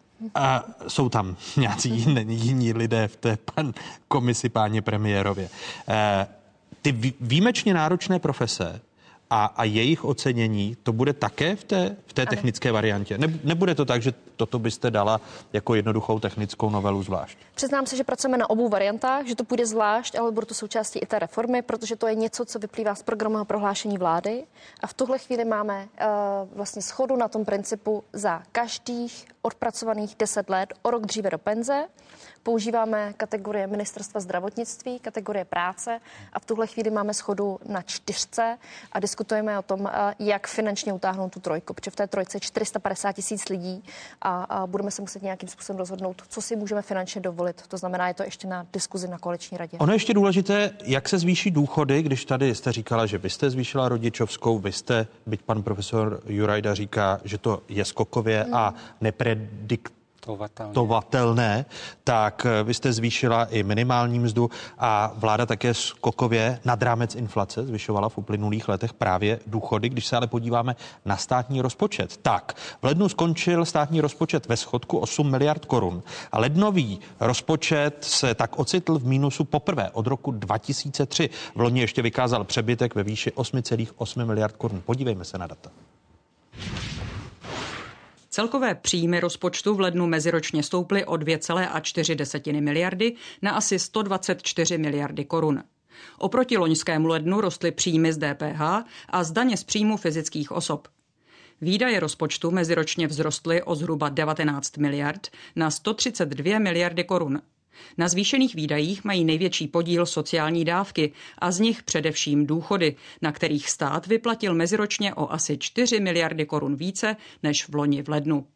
Byť je brzo ještě na tvorbu rozpočtu na rok 2021, tak ale ministrně financí naznačuje, že asi to zvýšení penzí eh, od 1. ledna roku 2021 nebude už nad rámec inflace, jako tomu bylo v letech předchozích. To znamená, že by se průměrný důchod zvyšoval o nějakých 750 korun. Vy sama počítáte spíše s tím inflačním zvyšováním důchodu nebo budete tlačit na ministrně financí na vyšší navýšení? Tak není to jenom inflace, to je růst mest eh, a ty přesná čísla neznáme. Protože Ten vzoreček, bavíme se zkrátka o zákonem, zákonem vzoreček. Přesně tak.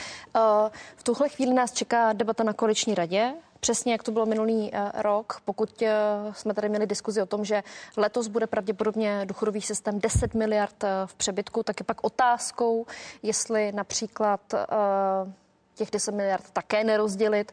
Ono by to bylo zhruba 300 korun pevná částka. To znamená, budeme o tom diskutovat. Vy sama budete předkládat navýšení důchodu právě o těch 300 korun navíc, to znamená uh, o tisíc korun? Ne, ne, ne, já si myslím, že to je důležité rozhodnutí, je to hodně peněz a chtěla bych o tom diskutovat v koaliční radě. Jestli se ptáte Jany Maláčové, co by Na udělala, návrh, přesně no. tak, tak já bych, eh, ne návrh, ale uh, vzhledem tomu, jak všechno zdražovalo, jak eh, neuvěřitelně rostou energie, eh, ceny za jídlo, ale taky bydlení, tak eh, si myslím, že bychom měli diskutovat o tom, jestli nejít nad úroveň té zákonné valorizace. O kolik? Tak jak jsem říkala, těch 10 miliard přebytek na důchodovém účtu je zhruba 300 korun pevná částka navíc. Takže pojďme o tom diskutovat. To by znamenalo tisíc korun. Je to uh, ta zákonná valorizace zhruba 750 korun plus 300 korun, ano. Takže váš návrh jako Jany Maláčové by byl tisíc korun ne, ne, ne, netahejte mě do toho návrhu. Eh, já říkám, eh, pojďme o tom diskutovat, vzhledem tomu, jak všechno strašně zdražuje, je to hodně peněz. No vy chcete diskutovat, chápu správně, o té maximální, která by mohla být až tisíc korun. A na úrovni koalice eh, je to kolektivní rozhodnutí. Je to vládní návrh, to znamená, že bychom na to měli mít schodu. A vy, vy byste do té, vy do té diskuze jdete s tisíci korunou. Eh, já si myslím, že bychom měli debatovat nad úroveň zákona valorizace. Vy byste šel, pane předsedo, do té diskuze právě, když se podíváme na dynamický růst inflace, právě, že by vláda měla přidat eh, od 1. ledna 2021 průměrnému důchodci o víc než těch zhruba 700 korun, eh, jak ukáže ten valorizační, nebo jak ukazuje valorizační vzorec? Já bych do té diskuze za KDU šel s tím, že dneska máme ty nůžky v tom důchodovém systému takto rozevřeny. Už to tady padlo, především ženy, maminky jsou výrazně pod tím průměrem důchodu v České republice a pak jsou to vdovy a vdovci. A na to se zapomíná. Já bych byl rád, aby ta debata také byla o tom, abychom si řekli dobře. První věc je minimálně zákona valorizace těch důchodů. A druhá věc je, jsme schopni zvládnout tu pětistovku maminkám, případně upravit ještě zvýšení příjmu eh, vdovským a vdoveckým důchodům, protože to je vdov a vdovců dalších 600 tisíc lidí v tom systému a ti jsou ještě na tom hůř než ty ženy, maminky, které ty děti vychovaly. Takže to je nutné do té debaty e, vtáhnout a říci, za KDU ČSL my chceme, aby se ty nůžky začaly svírat abychom dokázali i těm lidem, kteří jsou výrazně podprůměrní v tom důchodovém systému, jim pomáhat a táhnout je nahoru. Že to plošné přidávání všem je sice pěkné, velmi dobře se to komunikuje v několika sekundách a zapomíná se na to, že tam mám zhruba více jak 1,5 milionu lidí v tom systému kteří jsou na tom velmi špatně. Můžu krátce? Jenom stručně. Navýšení o pevnou částku není plošné přidávání. To ano. 300 korun eh, pro někoho, kdo má důchod 10 tisíc, je úplně něco jiného. To samozřejmě, než jsem, 300 korun to pro jsem někoho, si, kdo má to jsem si samozřejmě vědom. Takže to není plošné přidávání. Děkuji. Prvním hostům otázek, kterými byli ministrně práce a sociálních věcí, místo předsedkyně ČSSD Jana Maláčová. Děkuji. Děkuji.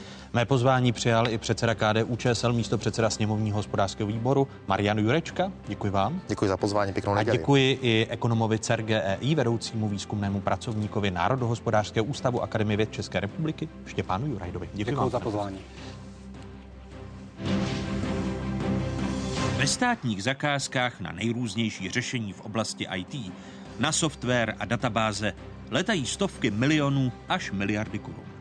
Na někdy až absurdně vysoké výdaje upozornila naposledy kauza elektronických dálničních známek. Nicméně IT zakázky jsou noční můrou pro vládu už mnoho let. Co se týká samozřejmě IT firm, tak to je velký problém, protože tam jsme de facto v kleštích a e, tady jsme v situaci, kde některé IT firmy vlastně jsou nenahraditelné. Historicky máme největší problém s IT zakázkami.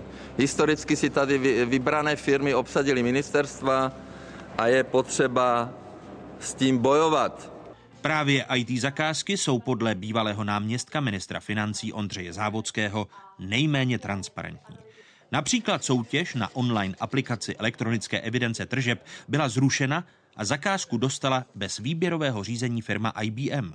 Například tedy IT zakázky na daňový systém ADIS, na který se postupně nalilo i zakázka na elektronickou evidenci tržeb, tak je absolutně netransparentní a nemá nic společného s nějakým dobrým hospodařením. Řekneme-li si to přímo, tak společnost IBM obdržela v posledních mnoha letech miliardové, miliardové prostředky na systém, který fakticky nikdy pořádně nebyl transparentně vysoutěžený.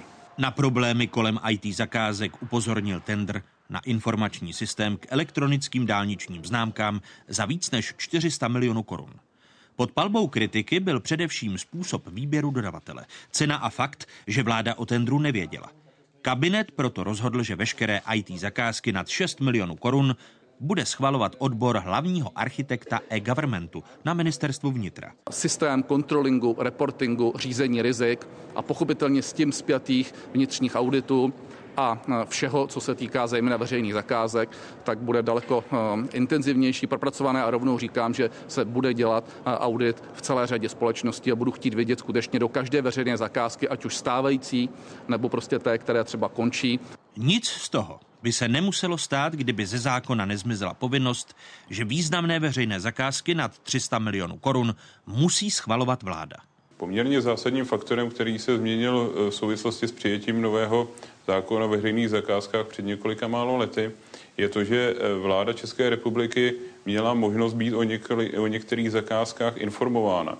Bohužel právě zákon z pera Ministerstva pro místní rozvoj tuto praxi změnil a díky tomu se stává, že premiér této země se může vymlouvat na to, že neví, co jeho podřízení dělají. Nový zákon o zadávání veřejných zakázek nabyl účinnosti 1. října 2016. Zadavatelům umožňuje vyloučit nespolehlivé uchazeče a vítězné firmy musí odkrýt skutečné vlastníky. Zadavatelé mají také možnost vybírat podle více kritérií, než jen podle ceny. A poslední případy administrace veřejných zakázek, ku příkladu v oblasti IT, prokazují, že pokud stát není schopen si ohlídat jejich efektivitu, sebelepší zákon o veřejných zakázkách je možné obcházet. Dalšími hosty otázek jsou avizovaní. Ředitel České pobočky Transparency International David Ondráčka, Hezké nedělní odpoledne. Dobrý den. A mé pozvání přijal i podnikatel, zakladatel a ředitel projektu Hlídač státu Michal Bláha. I vám hezké nedělní odpoledne. Dobrý den.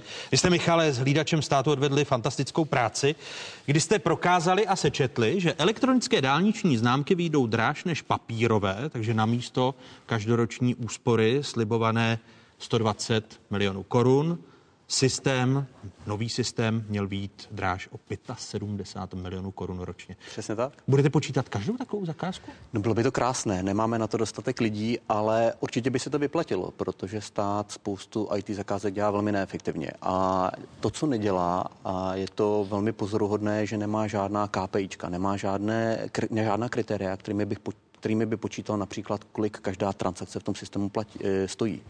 Takže když si vezmete třeba slavný KRAP, systém na vedení ne, eh, sledování nemovitostí státu nebo evidování nemovitostí státu, tak tam za evidování jedné nemovitosti stálo 75 tisíc korun což je úplně šílené. Eh, vy jste to tady spočítali u elektronické evidence tržeb, že tam měla původně stát nějakou částku, ale nákup dalších eh, a přidělávání dalších systémů pro další vlny EET ten systém také prodražuje? No my jsme spočítali, že eh, tam byla podobná situace vlastně jako s dálničními známkami. První soutěž byla dělána v režimu důvěrné, to zná v utajení, bylo tam osloveno několik firm, ale byla vysoutěžena. A byla vysoutěžena z náklady přibližně 100 milionů korun na pět let. A ta soutěž byla zrušena na pokyn tehdejšího šéfa, tuším GFŘ. A Eh, byla zadána bez soutěže firmě IBM a my jsme spočetli všechny eh, náklady, které jsou spojené s tou zakázkou pro firmu IBM a vyšlo nám 850 milionů korun za stejné období. To znamená, že byla 9,5 krát předražena. Dá se Nebo tedy, téměř 10 krát. Dá se tedy říci, že nejvýhodnější biznis, jak eh, zhodnotit peníze, je jít do IT, IT zakázek, protože tam je vata od nějakých 65% až třeba do 300-400%? Eh, nedá se to až takhle úplně říct, protože ono na druhou stranu dělat IT zakázky pro stát není zas úplně velká slast. Sla, eh, za, eh, stát je poměrně složitý zadavatel, velmi konzervativní, velmi neflexibilní, takže i to, že si tam IT firmy dělají z rezervu, je jejich přirozená ochrana proti právě nekvalitnímu zadávání zakázek ze strany státu. Když tady v první hodině byla Jana Maláčová a, a zmiňoval jsem hlídače státu a práci, kterou jste odvedli na elektronických dálničních známkách, a říkal jsem, jak je možné, že IT systém na sociální dávky, který původně měl stát 1,5 miliardy, bude o 800 milionů dražší.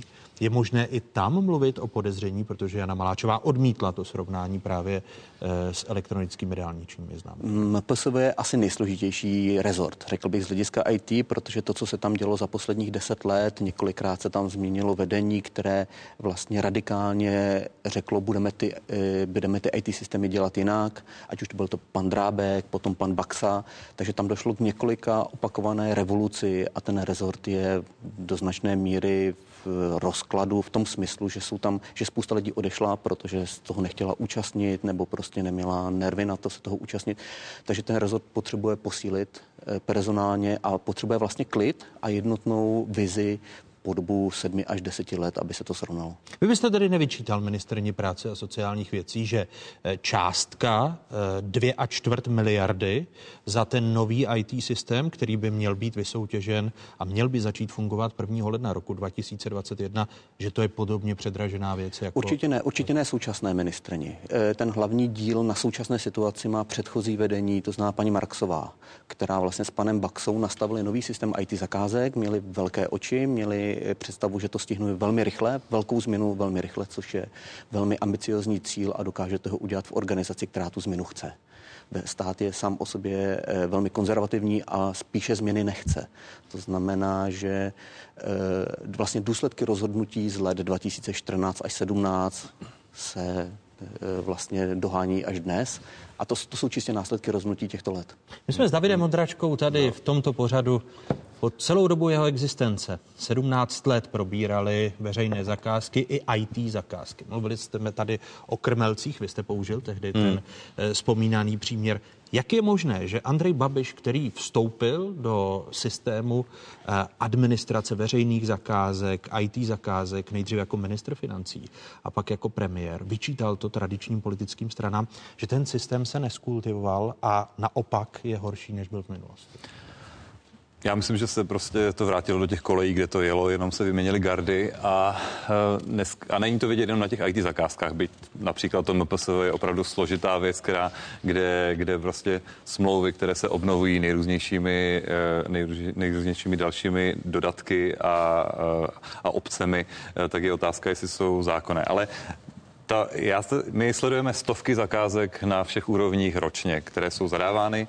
Já samozřejmě velmi oceňuji profesionální práci těch zadavatelů, kteří se snaží to udělat dobře na mnoha úrovních a je to třeba vidět, ale zároveň vidíte, že vlastně ten, tomu systému nějak, jakým způsobem otrnulo. Eh, když to, jak to zhrnu do tří takových základních trendů, jednak celkově ta kapacita státní zprávy je tak podimenzovaná, že tam nemáte, neudržíte tam profíky, kteří by třeba řídili projektově celý, celou tu zakázku, která se táhne několik let, ale to nemusí být IT, ale může to být cokoliv, protože ta příprava projektů prostě trvá. Takže to vede k outsourcingu, to je první trend, který se nám vrací. Druhý, to, čemu se říká teda odborně vendor lock-in, čili jako závislost na nějakém jednom dodavateli, kde prostě z toho, z toho, z toho vztahu nemůžete vystoupit, tak to je typicky pro IT zakázky, ale já to vidím i jinde. Na obraně, ve zdravotnictví, v některých dalších jakoby rezortech. Eh, Vemte si komunální zakázku Prahy, která dneska eh, zadává eh, opravu nebo servis eh, vozu, vozu metra za 15 miliard bez soutěže Škodě Transportation, vlastně ne PPF, a prostě nemá alternativu, protože to prostě je zaseklé tímto směrem. No a třetí trend vidím v tom, že se nám tady úplně rozjel ten systém dohledu nad veřejnými zakázkami, konkrétně UHOS. Myslím si, že potřebujeme zásadní systémovou změnu dohledu nad veřejným zadáváním a samozřejmě samozřejmě k tomu bych rád řekl, máme plán, jak to udělat. Eh, myslím si, že ho snažíme se dát dohromady, protože nestačí jenom vyměnit totálně zdiskreditovaného předsedu Rafaje a jeho, jeho lidi, ale potřebujeme zásadní systémovou změnu. Uh, začneme tedy od konce, když jste, protože vy jste na konci týdne prezentovali právě, že musí dojít k zásadní změně v systému dozoru nad veřejnými zakázkami, uh, což jako nestraný orgán by měl administrovat právě antimonopolní úřad. Jak by ta změna měla vypadat? My chceme představit úplně detailně v řádu, řekněme, dvou týdnů společně s kolegy z rekonstrukce státu, ale eh, co je špatně? Špatně je to, že se koncentruje moc do rukou jednoho člověka. To je Předsedy předseda, UHOSu. předseda UHOSu. Tak to je nastaveno posledních 20 let, ale pokud tento člověk je potom vlastně ovlivňován, schází se někde po hotelích nebo ho dokonce vyšetřuje policie pro korupci, tak celý ten systém, celý ten trh vlastně nemá, nemá ochotu tomu věřit, že to takto funguje, protože reálně první stupeň rozhodují vlastně řadoví úředníci a v druhém stupni tento předseda na doporučení nepříliš průhledné rozkladových komisí, které mu dávají doporučení, ale Vemte si, pokud jste v pozici podnikatele, který se ucházel o zakázku a má platit za ten návrh poměrně drahou kauci, tak si, a vidíte, že předseda eh, je ovlivnitelný, tak si rozmyslíte, jestli vám to stojí za to. A prostě to nepodáváte. Takže statistiky jasně ukazují, že počty těch eh, návrhů klesly. Navíc jsme tady měli u podnětů ten poplatek, který jsme teda dokázali jako transparenci u ústavního soudu zrušit. Ale jednoduše lidi se neobrací na uhoz. To je základní, základní problém. Nemají důvěru v to, že ten systém funguje. A já si myslím, že nemají důvěru v to, že vlastně ten úřad funguje otevřeně, aby bylo jasné a předvídatelné, jak se rozhodne. Jak byste tedy ten zákon Tam, změnili? Já si myslím, že je potřeba vlastně systémově se zaměřit na dohled nad těmi zakázkami, vlastně rozdělit, rozdělit tu, tu, tu agendu hospodářské soutěže a veřejných zakázek. Eh, potřebujeme tam dostat vlastně jakési kolektivní kvazisoudní rozhodování, které vlastně vezme tu koncentraci moci do rukou jednoho člověka, což je dnešní stav. A myslím si, že je potřeba vlastně eh, zároveň s tím jít, celé, celé to zjednodušit tak, abychom neměli ten systém 4 až 5 stupňový, jak je to dneska, včetně přeskumu soudního, eh, protože to je prostě unikát, který, když jsme, když se dělali analýzy po Evropě, tak vlastně podobný model jsme našli jenom v Bulharsku, což je opravdu není země, na kterou bychom se měli poučovat. Eh, čili eh, my potřebujeme vlastně zásadně zrychlit celé to řízení tak, aby zadavatel, ale i dodavatelé, i ty firmy soukromé se dozvěděli velmi rychle, na čem jsou, aby, aby mohli vědět, jestli můžou s nějakou zakázkou pokračovat nebo ne a vnést do toho prostě zásadní, zásadní prvek nezávislosti, který tam chybí. A vy přijdete eh, jako ano. Transparency International s možným návrhem změn zákona paragrafovaného znění? Společně s kolegy z rekonstrukce státu na tom intenzivně pracujeme, bavíme se se všemi odborníky na, na veřejné zadávání s advokáty, s právníky, ale i s ekonomy, kteří, kteří se na to dlouhodobě soustředí a chceme přijít v řádu několika týdnů s tímto návrhem. Snažíme se to předjednat i politickou podporu, čili od MMR přes prostě, přes prostě další zásadní lidi na vládě, aby to bylo přes, prosaditelné ještě v tomto volebním období. Čili ten, ten návrh se vlastně píše, je před, předložitelný do léta a potom by to teoreticky šlo, šlo, šlo prosadit, protože si myslím, že ta situace hoří. Uh, Michale Blaho, došlo by tady ke kultivaci veřejných zakázek v České republice, pokud by byl právě skultivován dohlížitel antimonopolní úřad? Eh, možná malinko ano, ono to není závislé jenom na jednom úřadu. ÚHOS měl nějaké pozitivní, eh, pozitivní vliv, typicky u IT zakázek eh, začal, přestal tolerovat někdy kolem roku 2016-17 JŘBU jednací řízení bez uveřejnění u IT zakázek, kde se neustále tenhle ten model používal k prodlužování smluv a zadavatelé se tomu přizpůsobili. Začali spoustu zakázek dělat v režimu důvěrné kde zase jsou nějaké výjimky. To znamená, on je to trošku, jakoby trošku boj. To byly i ty, i ty elektronické dálniční. Typicky elektronické dálniční známky takhle hmm. byly dělány. Je takhle děláno částeční věci na ministerstvu financí, respektive na GFR se velmi často takhle používá tenhle ten trik. Takže eh, je to, je to všeobecně braný jako další způsob, jak si zjednodušit eh, dělání zadávání zakázek. Jaký ono, ten objem je z toho, co vy máte proskoumáno v rámci hlídače státu? My se o většině zakázek, které jsou v režimu utajení, nedozvíme, protože oni vlastně jsou do značné míry tajné a teď, abych řekl pravdu, nevím, jestli se dokonce objeví ve věstníku veřejných zakázek. Ta smlouva dokonce, pokud by byla celá v režimu utajení, tak se neobjeví ani v registru smluv. Jinými slovy, nemáme to procento, nemáme. kde se stále zneužívá. Nemáme.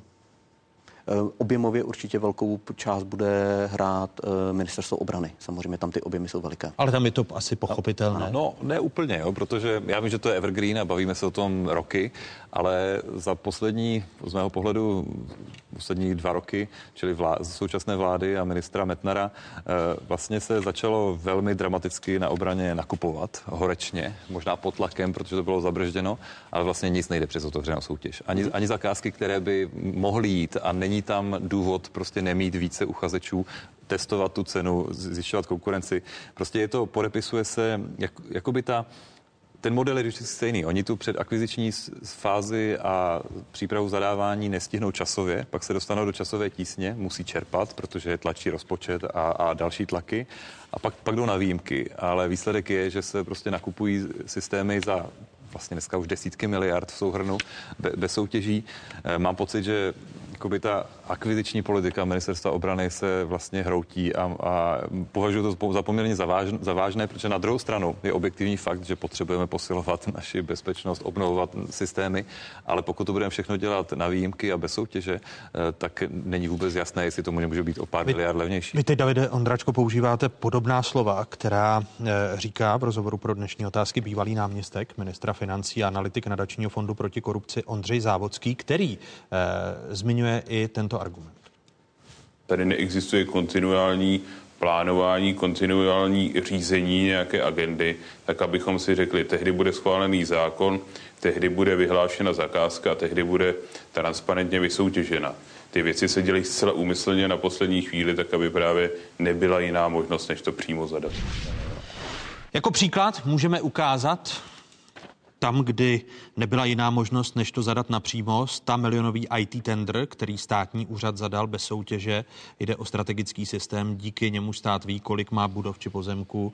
Ten takzvaný krab eh, zároveň je propojený s účetnictvím nebo s katastrem nemovitostí. Eh, bez otevřené eh, soutěže ten, tu zakázku získala společnost IBM za 287 milionů korun bez daně z přidané hodnoty ten nárůst, který vy registrujete, hmm. toho, že se počká, vznikne tady časový tlak a pak se to zadá eh, bez otevřeného výběrového řízení. K jakému nárůstu tady došlo v těch uplynulých Pro, letech? Procentně vám to neřeknu, ale Zmiňoval jsem obranu, tam v podstatě za poslední měsíce všechno jde na ty výjimky a nenakupuje se nic soutěžemi, ale samozřejmě v jiných oblastech se soutěží, ale vidíte, že tam, kde se o to pokouší, tak to potom eh, jakoby se naopak oddaluje.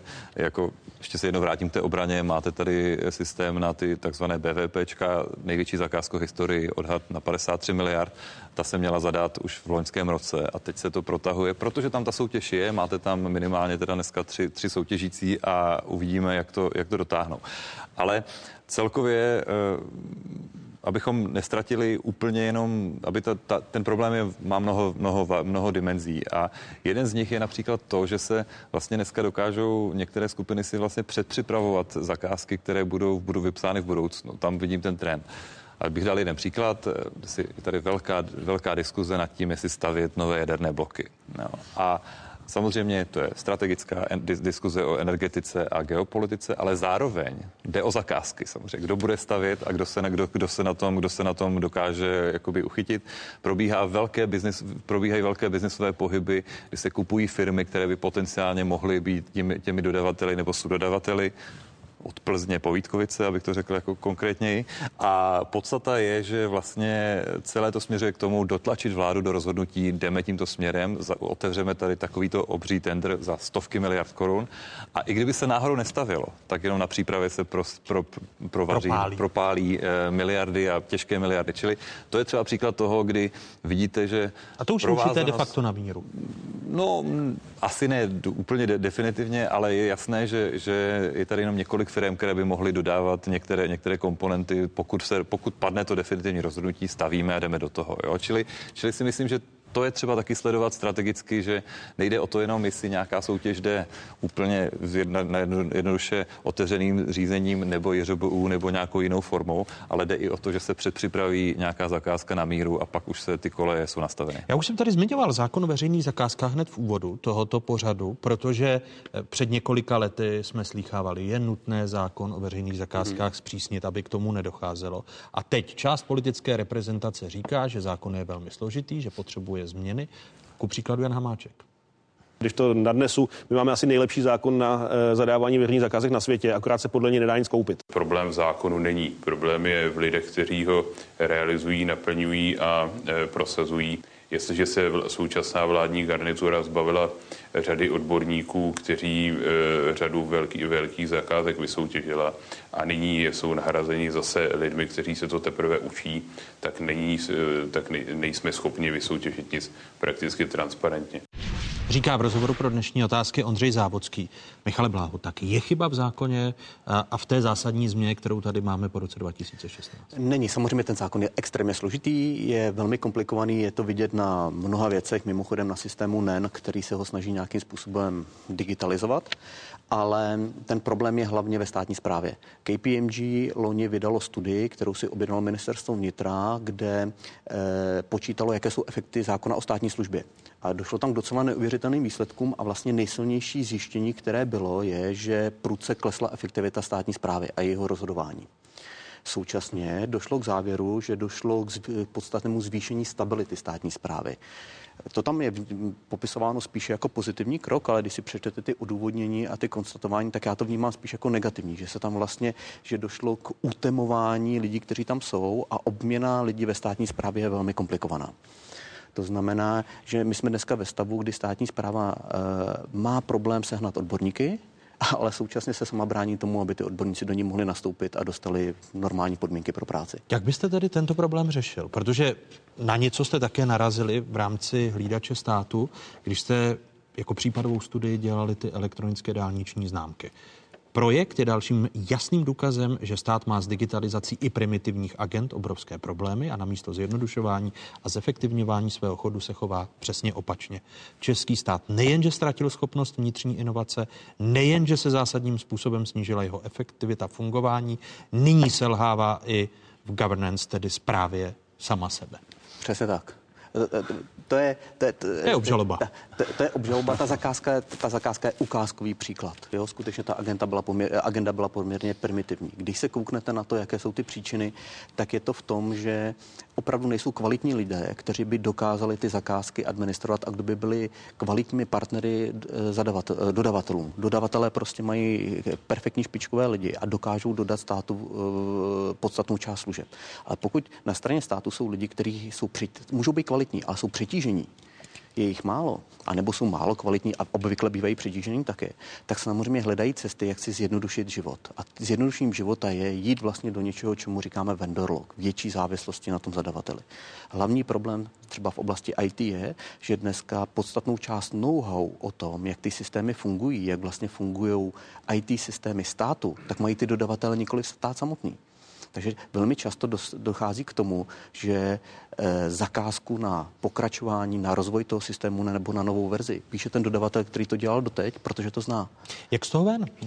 Pokud by tady seděl Lidi. Andrej Babiš, začne přesně říkat, já jsem to říkal hned, to je špatný zákon o státní službě. Ne. To, e... Jestli můžu jenom, jenom jako Samozřejmě se trochu dostáváme od, zakázka, od zakázek ke státní službě, k tomu zákonu, ale ano, tam jsou problémy, které se dají lehce upravovat, ale opravdu to je o té vyprázdněnosti v tom, že e, vlastně ta míra e, i přístupu k lidem, kteří tam jsou, je taková, že to ty skutečné odborníky prostě demotivuje, nebo je, je to prostě jako odradí a říkají, hele, mám to zapotřebí, já mám tady nabídky, kdy můžu jít jinam a prostě i když jsem chtěl sloužit peníze, za další větší peníze. A vlastně nejde ani o peníze, no. jo, protože dneska potřebujete tři motivátory k tomu, abyste lidi sehnali. Jedno je samozřejmě peníze. Dobře, stát nemusí platit, jako hmm. je soukromá sféra, může platit 70-80% této částky, ale potřebujete tým, kvalitní tým, ke kterému nastoupíte, který, je, který vás motivuje k tomu s ním pracovat. A třetí věc je kvalitní projekt. Projekt, na kterém děláte, který dává smysl a který eh, povede k nějaké pozitivní změně. A pokud, eh, to znamená, peníze jsou jenom jedna část té hmm. motivace. Problém dneska je, že stát selhává se vším. E, selhává v tom vůbec vytvořit ty týmy, zejména na centrálních úřadech. Kdybyste tedy začal.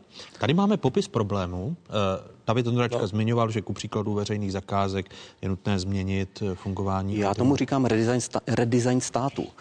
Dneska, když se digitalizují nějaké agendy, tak se digitalizuje papírová cesta. Vezme se tak, jak to fungovalo dneska s papírem a udělá se to stejně digitálně. Nebo když už, se to, už to bylo udělané digitálně a mám mám nový systém, tak to vlastně zopakuji. Nepřináším tam žádnou přidanou hodnotu v tom, jak to udělat jinak.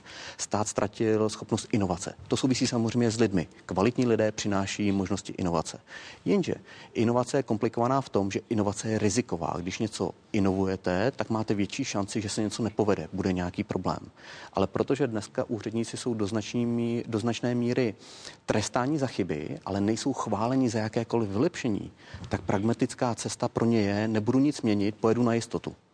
On je to takový začarovaný kruh, to znamená, to, co musíme udělat, je vlastně dostat do státní zprávy kvalitní lidi, kteří se nebudou bát dělat inovace, budou schopni dělat postupným způsobem a budou schopni dělat protiváhu tomu konzervatismu, který přirozeně ve státní správě. A to byste správě měnil zákon o státní službě, no, nebo je to já bych, já bych tam některé věci měnil. Typická věc, kterou musíte změnit, je, že když dneska státní úřad vypíše nějaké místo, služební místo, tak se na ně můžou přihlásit jenom, eh, jenom lidé ze státní zprávy. Teprve v druhém nebo dokonce ve třetím kole mohou lidi mimo. Hmm. Druhá věc je, že jsou tam naprosto nesmyslné požadavky například na vzdělání. Dneska velká část lidí, kteří jsou v IT eh, sektoru na pozicích projektových manažerů, architektů, programátorů a podobně, jsou lidé, kteří mají vystudováno například bakaláře nemají celou vysokou školu, nebo mají 20 letou, 30 letou zkušenost oboru, ale mají jenom střední školu, protože v té době nedávalo smysl uh, jít na vysokou školu. Ale tam jsou podmínky, že musíte mít inženýra, například ještě v nějakém oboru. Hmm. Jsou to, někdy jsou to úplně zbytečné komplikace, hmm. které ten, klad, eh, ten stát klade do cesty. Jestli můžu jenom dodat dvě věty. Ano, já myslím, že zásadní je trochu povolit ten přítok do té státní zprávy, čili i upravit eh, zákon o státní službě a otevřít to lidem, kteří přijdou z toho soukromého sektoru. Na druhou stranu, to nesmí být taženo tím, že, že vlastně to vrátíme tam, kde to bylo. To znamená, že umožníme přítok se Le, lehce, lehce vyhazovat lidi. Lehce vyhazovat lidi a nahradit to svými politickými nominanty, protože to je druhý model, protože opravdu to, to to odpovídá té realitě, kterou vidíme na desítkách úřadů. Bohužel, eh, kdy vidíte, že vlastně jsou na pokraji, na pokraji nějaké personální katastrofy, která, která je jenom lakovaná na růžovo, že, že se to všechno jako stabilní, protože prostě řídit stát jako svou vlastní firmu nejde. Jenže kdo za to může? Za tohle vlastně mohou do značné míry státní tajemníci. Státní tajemníci jsou, to je ten, hmm. to je ten Sir Humphrey toho úřadu. Státní tajemník je ten nejvyšší všech úředníků, ten, kdo vlastně zodpovídá za chod toho úřadu. Pokud mu tam přijde politik a vymění mu třetinu úřadu v rámci systematizace, tak on je ten, kdo tomuhle může zabránit, kdo tomuhle může říct ne. Právě i třeba i v té studii od KPMG je tam poměrně silná kritika na pozice státních tajemníků. Já si myslím, že když bych někde začal a měl bych začít jakoby od prvních lidí, tak bych začal na místech státních tajemníků a dát tam lidi, kteří skutečně chtějí řídit ty úřady moderně, nechtějí být příliš ve vleku eh, politických hrátek, a budou primárně zodpovídat za to, že ten uh, úřad uh, funguje efektivně. Dneska za to nezodpovídají. Dneska neexistuje jediné kritérium, podle kterého byste mohl říct, tenhle úřad funguje dobře nebo ne. Stát ho neměří. Jinými slovy, i státní tajemník funguje dobře nebo... Přesně nebo tak, samozřejmě. No, tady se musím souhlasit. Samozřejmě, že se vytváří tady struktura, která je velmi konzervativní a která mnohdy blokuje nějako, nějaké efektivní řízení. Nejsou příliš ty kritéria, ale, ale uznávám, že otočit to do pozitivna, to znamená, co s tím je, jako je proces, který, který ne, neopravíme dvěmi paragrafy ve služebním zákoně nebo v zakázkovém zákoně, ale musíme eh, prostě pracovat na tom, aby eh, ty peníze, které dneska jsou vlastně ve veřejném sektoru už lepší. To znamená, to už není jako tření bídy z nouzí, ale je to prostě zajímavější.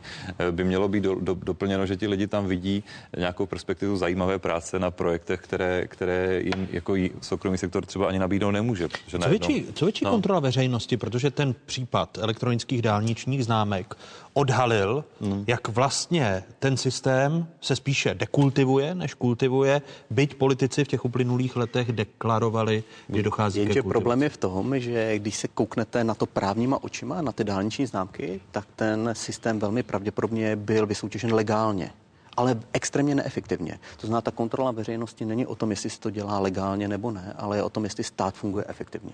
Jenže měření efektivnosti státu je poměrně složitá disciplína a náš stát nedělá vůbec nic pro to, aby sám sebe měřil, jestli ty věci dělá dobře nebo ne. My jsme obcházeli, já jsem pracoval nějakou dobu v týmu digitálního Česka a, a obcházeli jsme všechna ministerstva a ptali jsme se, měříte nějaká KPIčka, měříte nějaká kritéria, že ty systémy jsou využívané nebo že jsou využívané dost, jaké jsou náklady třeba na jednotlivou transakci a všichni říkali, ne, neměříme, nikdo to po nás nechce a my to samozřejmě měřit nebudeme. Za, za mě jenom samozřejmě se tady udělali kroky, které tu veřejnou kontrolu posílili, jako je třeba registr smluv pro veřejné zakázky a ten vám umožňuje se v tom takzvaně hrabat a vyhledávat ty, eh, porovnávat jednotlivé srovnatelné zakázky, dívat se na určité trendy a samozřejmě dívat se i do konkrétních smluv. Mně by se hrozně líbilo, kdyby to samé jsme měli pro dotační, dotační pravidla, čili jakýsi registr dotací, jeden portál, který bude buď navázán na ten registr smluv, anebo bude paralelně, ale bude, bude možné se podívat podle jakého podle subjektu, IČA, jednotlivce, jestli získal dotace z evropských fondů, z národních, krajských nebo, nebo městských či obecních, protože to dneska vyžaduje prakticky investigativní pátrání, které jako je nesmírně složité. Myslím si, že by to vlastně ocenili všichni a, a, po, a vneslo by to obrovskou jako veřejnou kontrolu i do oblastí, které jsou dlouhodobě problém. Jako, podívejte se, dneska za, zakládáme sportovní agenturu národní, kde jde vlastně o dotace, o nic jiného a, a ten systém by tady mohl prostě extrémně pomoci eh, roz, rozkrýt ty vazby, které tam často jsou, kdy na jeden projekt získáte tu dotaci ze čtyř různých zdrojů, eh, jednou na SROčko, jednou na občanské združení, po třetí na něco jiného a jsou, jsou tam pořád ti stejní lidi. U veřejných zakázek je to úplně stejné. U veřejných zakázek dneska neexistuje žádná vazba mezi veřejnými zakázkami a registrem smluv. Dokonce veřejné zakázky, tak jak v detailu v legislativě jsou udělány, tak e, jsou podle mě, a já jako čím hlouběji jsem do toho pronikl, tak tím silněji jsem přesvědčen, že to buď dělal někdo velmi hloupý, nebo, nebo to někdo velmi udělal velmi chytře tak, aby se tam reálně nedalo nic dohledat, aby to bylo velmi extrémně dohledatelné. Navíc MMR, které je za to zodpovědné, tak jeho vůbec nezajímá, že se neplní jeho vyhlášky, že se vlastně nenaplňuje zákon, přestože je na to opakovaně upozorňován. A když dokonce přijdou externí subjekty a řeknou mu, pojďme to vylepšit, pojďme to udělat takhle, tak tohle to ignoruje. Dlouhodobě to ignoruje. Takže MMR je odpovědné mimochodem za zákon o e, zadávání veřejných zakázek a samo není schopné naplňovat ten zákon. Jo. Je to garant toho zákona, ale samo provozuje IT systémy, které už jsou 3-4 roky e, po smlouvě. Mělo by je dávno vysoutěžit a není schopné tu soutěž ani zahájit po dobu dvou a půl let. Budu rád, když... Můžu ještě jednu větu? Ano, Já vím, že přetékáme do pohádek, ale jenom ještě... Ne, teď už do zpráv. Na 24 jenom do zpráv. Pokud ale... nejsou zprávy pohádkou. Ne, jenom, no, někdy jo. Ale jedna věta, myslím si, že by byla extrémní pomoc pomáhat těm zadavatelům na úrovni eh, obcí, měst, ale i třeba, i třeba příspěvkových organizací eh, vlastně metodicky. A to se dneska Přesně neděje. Tak. Oni jsou chudáci hozeni do vody. Eh, většina z nich má pocit, že, že, že je na, jednou nohou ve vězení a, a vlastně je to na ně hozeno. A jeden, jeden z projektů, který my dneska děláme, my říkáme mu pakty integrity, kdy se snažíme pomáhat v průběhu té zadávání té zakázky, pomáhat těm zadavatelům to udělat tak, aby snížili riziko, že to nedopadne, nebo že jim to někdo zhodí nebo napadne. A jeden příkladu je třeba miliardová zakázka na stav stavbu nových pavilonů v IKEMu. S chodou okolností my tu samou věci děláme s, s organizací eh, Česko Digitál, kdy p, p, děláme vzory, dokumentaci vzory zadávacích e, zadávaček, tak aby na některé typy prací se to byla inspirace, jak to dělat správně, jaká tam dát správná kritéria. Prostě pomoc. Budu rád, když s Michalem Bláhou a Davidem Mondračkou budeme v tomto tématu v dohledné době pokračovat. Oběma vám děkuji za věcnou diskuzi. Díky, nashledanou. Díky moc. Taky díky Takové byly dnešní otázky. Připomínám, že nás najdete na internetových stránkách České televize, známá adresa www.ceskatelevize.cz. Hezký zbytek neděle, pokud možno ve společnosti z Pravodajské 24.